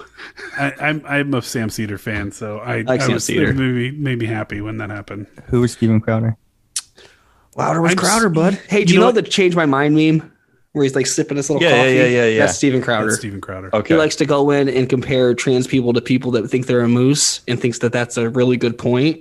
And um, it's just basically the same shit as Ben Shapiro, except like Steven Crowder might be able to win a fight because he's he's kind of big. Yeah, he works out, yeah, and he's not five foot two. yeah. All right. Well, so he Osteen has actually responded to this directly, and it's in the worst way possible, right? So this is what he says when people are like, "Hey, you only po- focus on the positive stuff of your faith and not anything else." And this is what he usually says. People already feel guilty enough. They're not doing what they should, raising their kids. We can all find reasons. So I want them to come to Lakewood or our meetings and be lifted up to say, you know what? I may not be perfect, but I'm moving forward. I'm doing better. And I think that that motivates you to do better. What? What does that mean? I don't know. It's a garbled bullshit. He's like, you know what? Life is tough. The last thing a preacher should do is to make you feel worse about your situation. Basically. sucks. sucks. So now we're going to talk about really quickly a couple of controversies, and it, it, it's it that we mentioned already. So he's had two things that kind of stuck with him, and when I looked into them, neither were as big as they seemed. Mm-hmm. Maybe. So we talked about Hurricane Harvey hit Houston 2017, and the accusation was that he didn't open up his church, which is unusual because he had previously opened up his church for weather refugees. So it's a little weird that he wouldn't have done it during Harvey. Some of the guys that worked at his church mentioned that it was because his church had been flooded. He came back and after some, you know, some spin said, "No, we're open. We've always been open. Please send your refugees here. We'll take them." It's a weird story. It, it probably shouldn't have really been a story, other than that he is Joel Osteen and people are mm-hmm. like out to get him Yeah. And I don't know how much validity there is. I do know that like churches like his are not great places for refugees because there's no open space. It's all stage or chairs, and so like people laying down or sleeping or setting up cots. It's not the best area, but regardless, it's like it's it's such a weirdo controversy, and it definitely felt like gotcha, which leads Well, me yeah, because they don't. He doesn't give you anything to Right. get him with. So like Yeah. little things like this, you got to dive on. Yep. Like like 100 percent. And so they ended up donating 1.1 million dollars uh, in building supplies back to the city of Houston, and they marshaled a 2,500 uh, person volunteer squad to go out and help displaced people. But again, you're going back to that. Oh, that's so wonderful! You gave 1.1 million of your, you know, 87 million dollars worth of income. God, you're fucking generous. Like this is so good for you. Could you Good- imagine to put this into scale? Could you imagine like a homeless person coming up and asking for a dollar, and you're like, "No, I need this dollar, but I will give you a penny." Yeah, yeah. Like this fucking like that. I mean, that's what it is, right? It's just on a bigger scale. Yeah, no, it is. It is. And so uh, the Lamborghini story, also, unfortunately, not true. Oh, he may own a Lamborghini, but he's never been photographed, and it's not that Lamborghini. And I was really bummed about that. what? but Everybody's still he still owns a Lamborghini though. maybe we don't know. Wait, I thought you said he does own a Lamborghini. It's just not photographed. No, I said he could, but it's never been Oh, photographed. Like oh, it's very possible that he has one in his in his in his garage, but he's never been seen with it. It was not the Lamborghini that was that was posted in that meme. In fact, it was actually two different Lamborghinis that were photographed for that one meme that said it was Joel Osteen's Lamborghini. But I think it's promising in that like there's enough people who are under his bullshit that want to expose him for the liar and the fraud that he is. that They're willing to make stuff up, and a lot of people believe it. you know, it's like, oh yeah, we could totally see that douchebag Well, do that kind that. of gives him ammo, right? Because you can go out in public and be like, "No, that's not true," and it have validity. And then these people are like, "Oh, okay, well, that's not true. Then let's check this guy out and see what he's all about." Right. So making even though like you're trying to fight the good fight and attack somebody, it's still like it serves them better if you're making up bullshit. Yep, yep. And you know what? It's been happening for years. I mean, I looked at just at Snopes alone, the amount of stories that were proven false about Joel Osteen that circulated on social media is pretty incredible. Like, So I mean, the official stance of Austin is Joel Osteen, not a bad guy. No, I think he's a piece of sh- I, I think he is the smartest grifter we've ever covered. Yeah. Because he's able to do this without getting caught. And he's learned from every single person that's done the same grift before him and has managed to do it in such a way to avoid all those mistakes. And I think that makes him actually more dangerous than anybody we've talked about. So couldn't you just like go on Google Earth and just look in his driveway? I mean, he's got a garage. garages. Have you seen the house? No. You Oh think my there's garages God. in the house? It's got giant pillars in front thing of it. Thing is massive. There's a there is a Google Earth shot of the house. It is this crazy, crazy house. I mean, it's like nothing you've ever seen before. Fuck, man. Yeah. He figured it out. He may have broken the code. He may he may be the one that's like, oh my god, he figured out how to do it and get away with it and never be arrested and never lose his fortune. It. He won't get away with it. The, the empire goes to his dumbass kids, and then they'll fuck it up and expose all the. That's not him though. But that's not him. I agree. His kids may. He won't. Yeah, he Dude, won't. he's like a robot at this point. Yep. he will go to the grave a very rich man. The Um, Vince McMahon of evangelical evangelical Christians. Man, not a back, not a good comparison. no, it's pretty really good. It's just upsetting. I just wish, I just wish more people were Francis Chan and it's not. Do you know who Francis Chan is? No. no. He's the. I always say like he's the anti Joel Osteen. Where Francis Chan had this um, mega church in Simi Valley, right? Thousands and thousands of people, and they're building a new campus. And uh, he's like, "Well, why don't we use this money here to help?" It was Christian Children's Fund at that point, right? He's like, "They need a warehouse and a distribution center. Why don't we just build that for them instead of like doing a new building?" And all the elders are like, "No, that's our money. Why do we?" That's for us. Why would we do he good realized then, like, oh, oh, this is all really evil, actually. So he stepped down and then he started doing home churches where, like, once you get 20 people, you have to make a new church, like only 20 people max, right? So that way it doesn't get out of hand. He's never taken money. He's wrote tons of books, gives away all of the money that he makes from the books. He lived in like a ranch style home in like California forever. And then uh, he's like, a, his parents are like from China, right?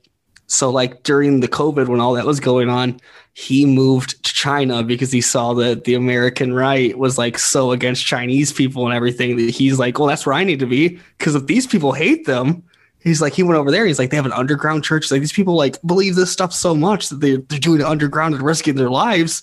And over here, they're arguing with me about trying to give money to a charity. So he like moved his entire family to China during COVID. like, Wow. lives there to an underground church now. That's incredible. See, Yeah. That those are the people that don't get spotlight, and we're guilty of this too, right? Yeah. Because we just spotlight the scumbags. But Well, he's the only one. I don't have another example. it's just Francis Chan. Like anytime someone's like pastors, blah blah, blah I'm always like, well, no, wait, well, Francis Chan's all right. So Guys, maybe we, like- we, we elevate Francis Chan uh, into our James Randi um, spear of good guys out there doing actually good work. Great segue because I was going to ask you: Has there been like a James Randi investigation on the Joel Osteen? No, he, How you much know, to investigate on him, man? there's not. Because he's not I- outright grifting people. He's just selling books. Yeah, he's just doing the religious Smart. thing. He's I also think I think that Randi was he was very old by the time that Joel Osteen really popped up, and he felt I, I can I don't know this for sure, but I think he probably felt like, hey, I've exposed enough of these bozos that you should know that this guy's up to no good at this point. If you're listening to me, you should know this guy's trouble. But this is like the first one that we've had that's still going, like contemporary. I mean, I guess Popoff's still around, but uh, he, I fucking hate that guy. Um, so yeah, Osteen is he's fuck, he's up there too, and he's just got such a punchable face. I want to knock all his teeth Yeah, out. he's a fucking horse In face Minecraft. jackass. He should have been beat up as a child. Yeah, I don't know if he was homeschooled or not. He might have been. Dude, He had he to looks be. homeschooled. He had to be. he fucking looks homeschooled, man. Uh, it wouldn't surprise me at all. But yeah, that's that's Joel. and he's still around, and I, I gotta say, I think he's bulletproof at this point. Yep. I don't I don't see any other than like a big scandal bringing him down. I don't think you're gonna stop the dude. I think he's gonna keep going.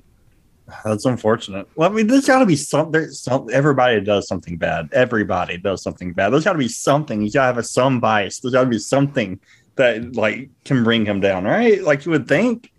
Not Like this guy. No, Man, I would say you're right about everybody else, but he's like he's a true student of the game, man. No, he's learned from all those idiots that we're talking about that would fuck it all up. He's learned from them. He's not going to do that. It's unfortunate. yeah. This is the this is the point in the podcast that I make Dalton very sad because we always Yeah. end on this note where it's like this fucking asshole He stole, stole, a bunch all these millions and got away with it. What are your thoughts, Dalton? And my thought is usually let's start our own grift because this is some bullshit. um, coming soon to Patreon if you catch my grift. or please don't catch on to our grift as we unveil the next chapter in this project. oh man. Well, so- that's all I got. Any Yeah, final thoughts from you guys? I hate this man. just I just don't. I just hate him. There's a I correct hate him. answer, and that was it. That was the right answer. Yeah. This guy sucks. Yeah, this dude sucks. I never. we- We'll probably hear about him again, right, in future episodes. Oh, absolutely. Uh, he, he'll he'll show up. He's like I said. If, if you know, we wouldn't have a show anymore if everybody based their grift on this guy because it's so watertight. It, it's just it's brilliantly done and executed, and I mean that in the worst way possible. Yeah, yeah. Anytime I say how smart he is, it's not me. I'm not in all of them. Like I'm disgusted by how smart he is. yeah, yeah, yeah. So uh, we're gonna have to have you back on Ed for uh, Terry Tilly. oh, Terry Tilly. Yeah, dude, the Call to Yes. Tilly. I'm big I- into. I was just, I- I, was gonna make a joke on the way out. It was like, I'll see you guys for Scientology. yeah, either yeah, we got to do uh, Miscavige or Terry Tilly or both at some point. We'll definitely you know have you come back for those. Terry Tilly's a good one. Not a lot of people have covered. It's like one YouTuber. Yeah, I know, Like, and I watched that's a it. really. Dude, hey, there's a movie too. There's a movie based on it. He's good. I don't want to say too Isn't- much because Dalton doesn't know anything. Yeah, about yeah, it. yeah. I Don't don't look into Terry. Tilly. Isn't Terry Tilly the guy on our intro? No, no, no, no. That's a Texas pass. Terry This Tilly's grift is the most insane batshit. I can't even believe it. When I read it, I'm like, that didn't happen. How do you people believe this? Yeah. Look at this man. How do you believe this? It's Now I wild. want to look it up. no, No. don't, don't, don't, don't. It's okay. He'll forget as soon as we hang up. I got tacos waiting on me, bro. Of course I yeah, forget. man. Go get your tacos. Let's wrap this thing up and go home. All right, Ed, where can they find you? You can follow me on Twitter at PodVanEd, and you can follow the podcast Pod Van Dam at Pod Van Dam. Comes out every Wednesday. Ish. Um, we talk about wrestling Twitter, and we have a guest on, and it's a it's a fun time. It's a great show. Worth the watch. If you've no, if you don't know what wrestling Twitter is, you watch like- Podman? Where do you watch Worth a Podman Dam listen, at, Austin? He gives us so much money that we let him watch. Oh man, speaking of grifts. All right, guys, we have friends. Check out our friends at Pod Van Dam, IWTV Guide, Wrestling Cheer, super fantastic, Super Chat Party, Sweet Stuff and Bitter Things, Hard Headed, and X Over.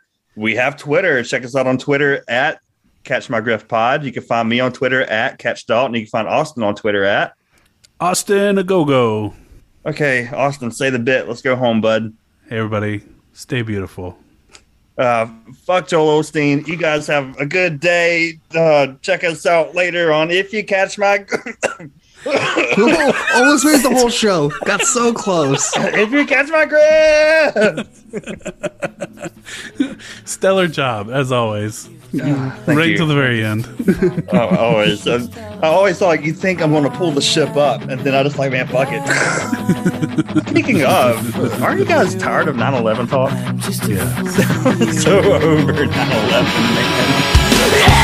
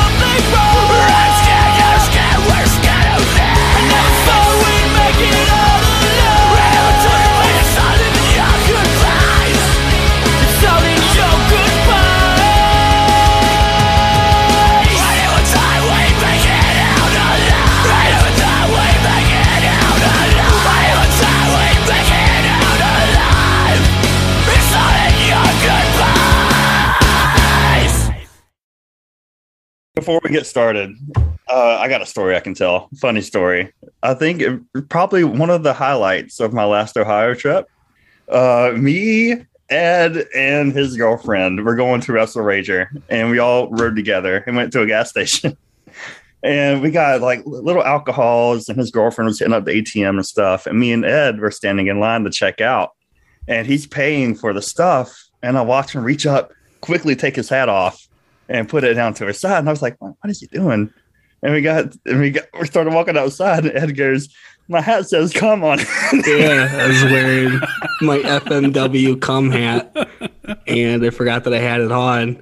And like Austin the cash register lady wasn't offended. She was laugh like giggling to herself, and I was just like, "What the fuck?" And then it clicks with me why. And I'm like, "Oh shit!" Like, and we we like walked all over this gas station. Like it was big, and we just walked all over them, a bunch of past a bunch of people. And like, I told you. I got I got the same hat, and it, when I got it, I almost jumped on a work uh, Zoom call with it on. I was like, "Oh shit!" I was the first one in the meeting, and I could see it, and I was like, "Oh god, there it is." Oh, God. what a nightmare. I'm so glad they thank you for the hat, by the way, Austin. of course. I'm so glad they did a reprint of them because like when I, I was like I didn't get it and then I saw I think it was Everett Connors wear it and I was just like man I should have got that FMW cum hat I really fucked up Everyone should have a cum hat. I kind of want to come hat now. But uh anyway, besides the point, we're here to talk about we're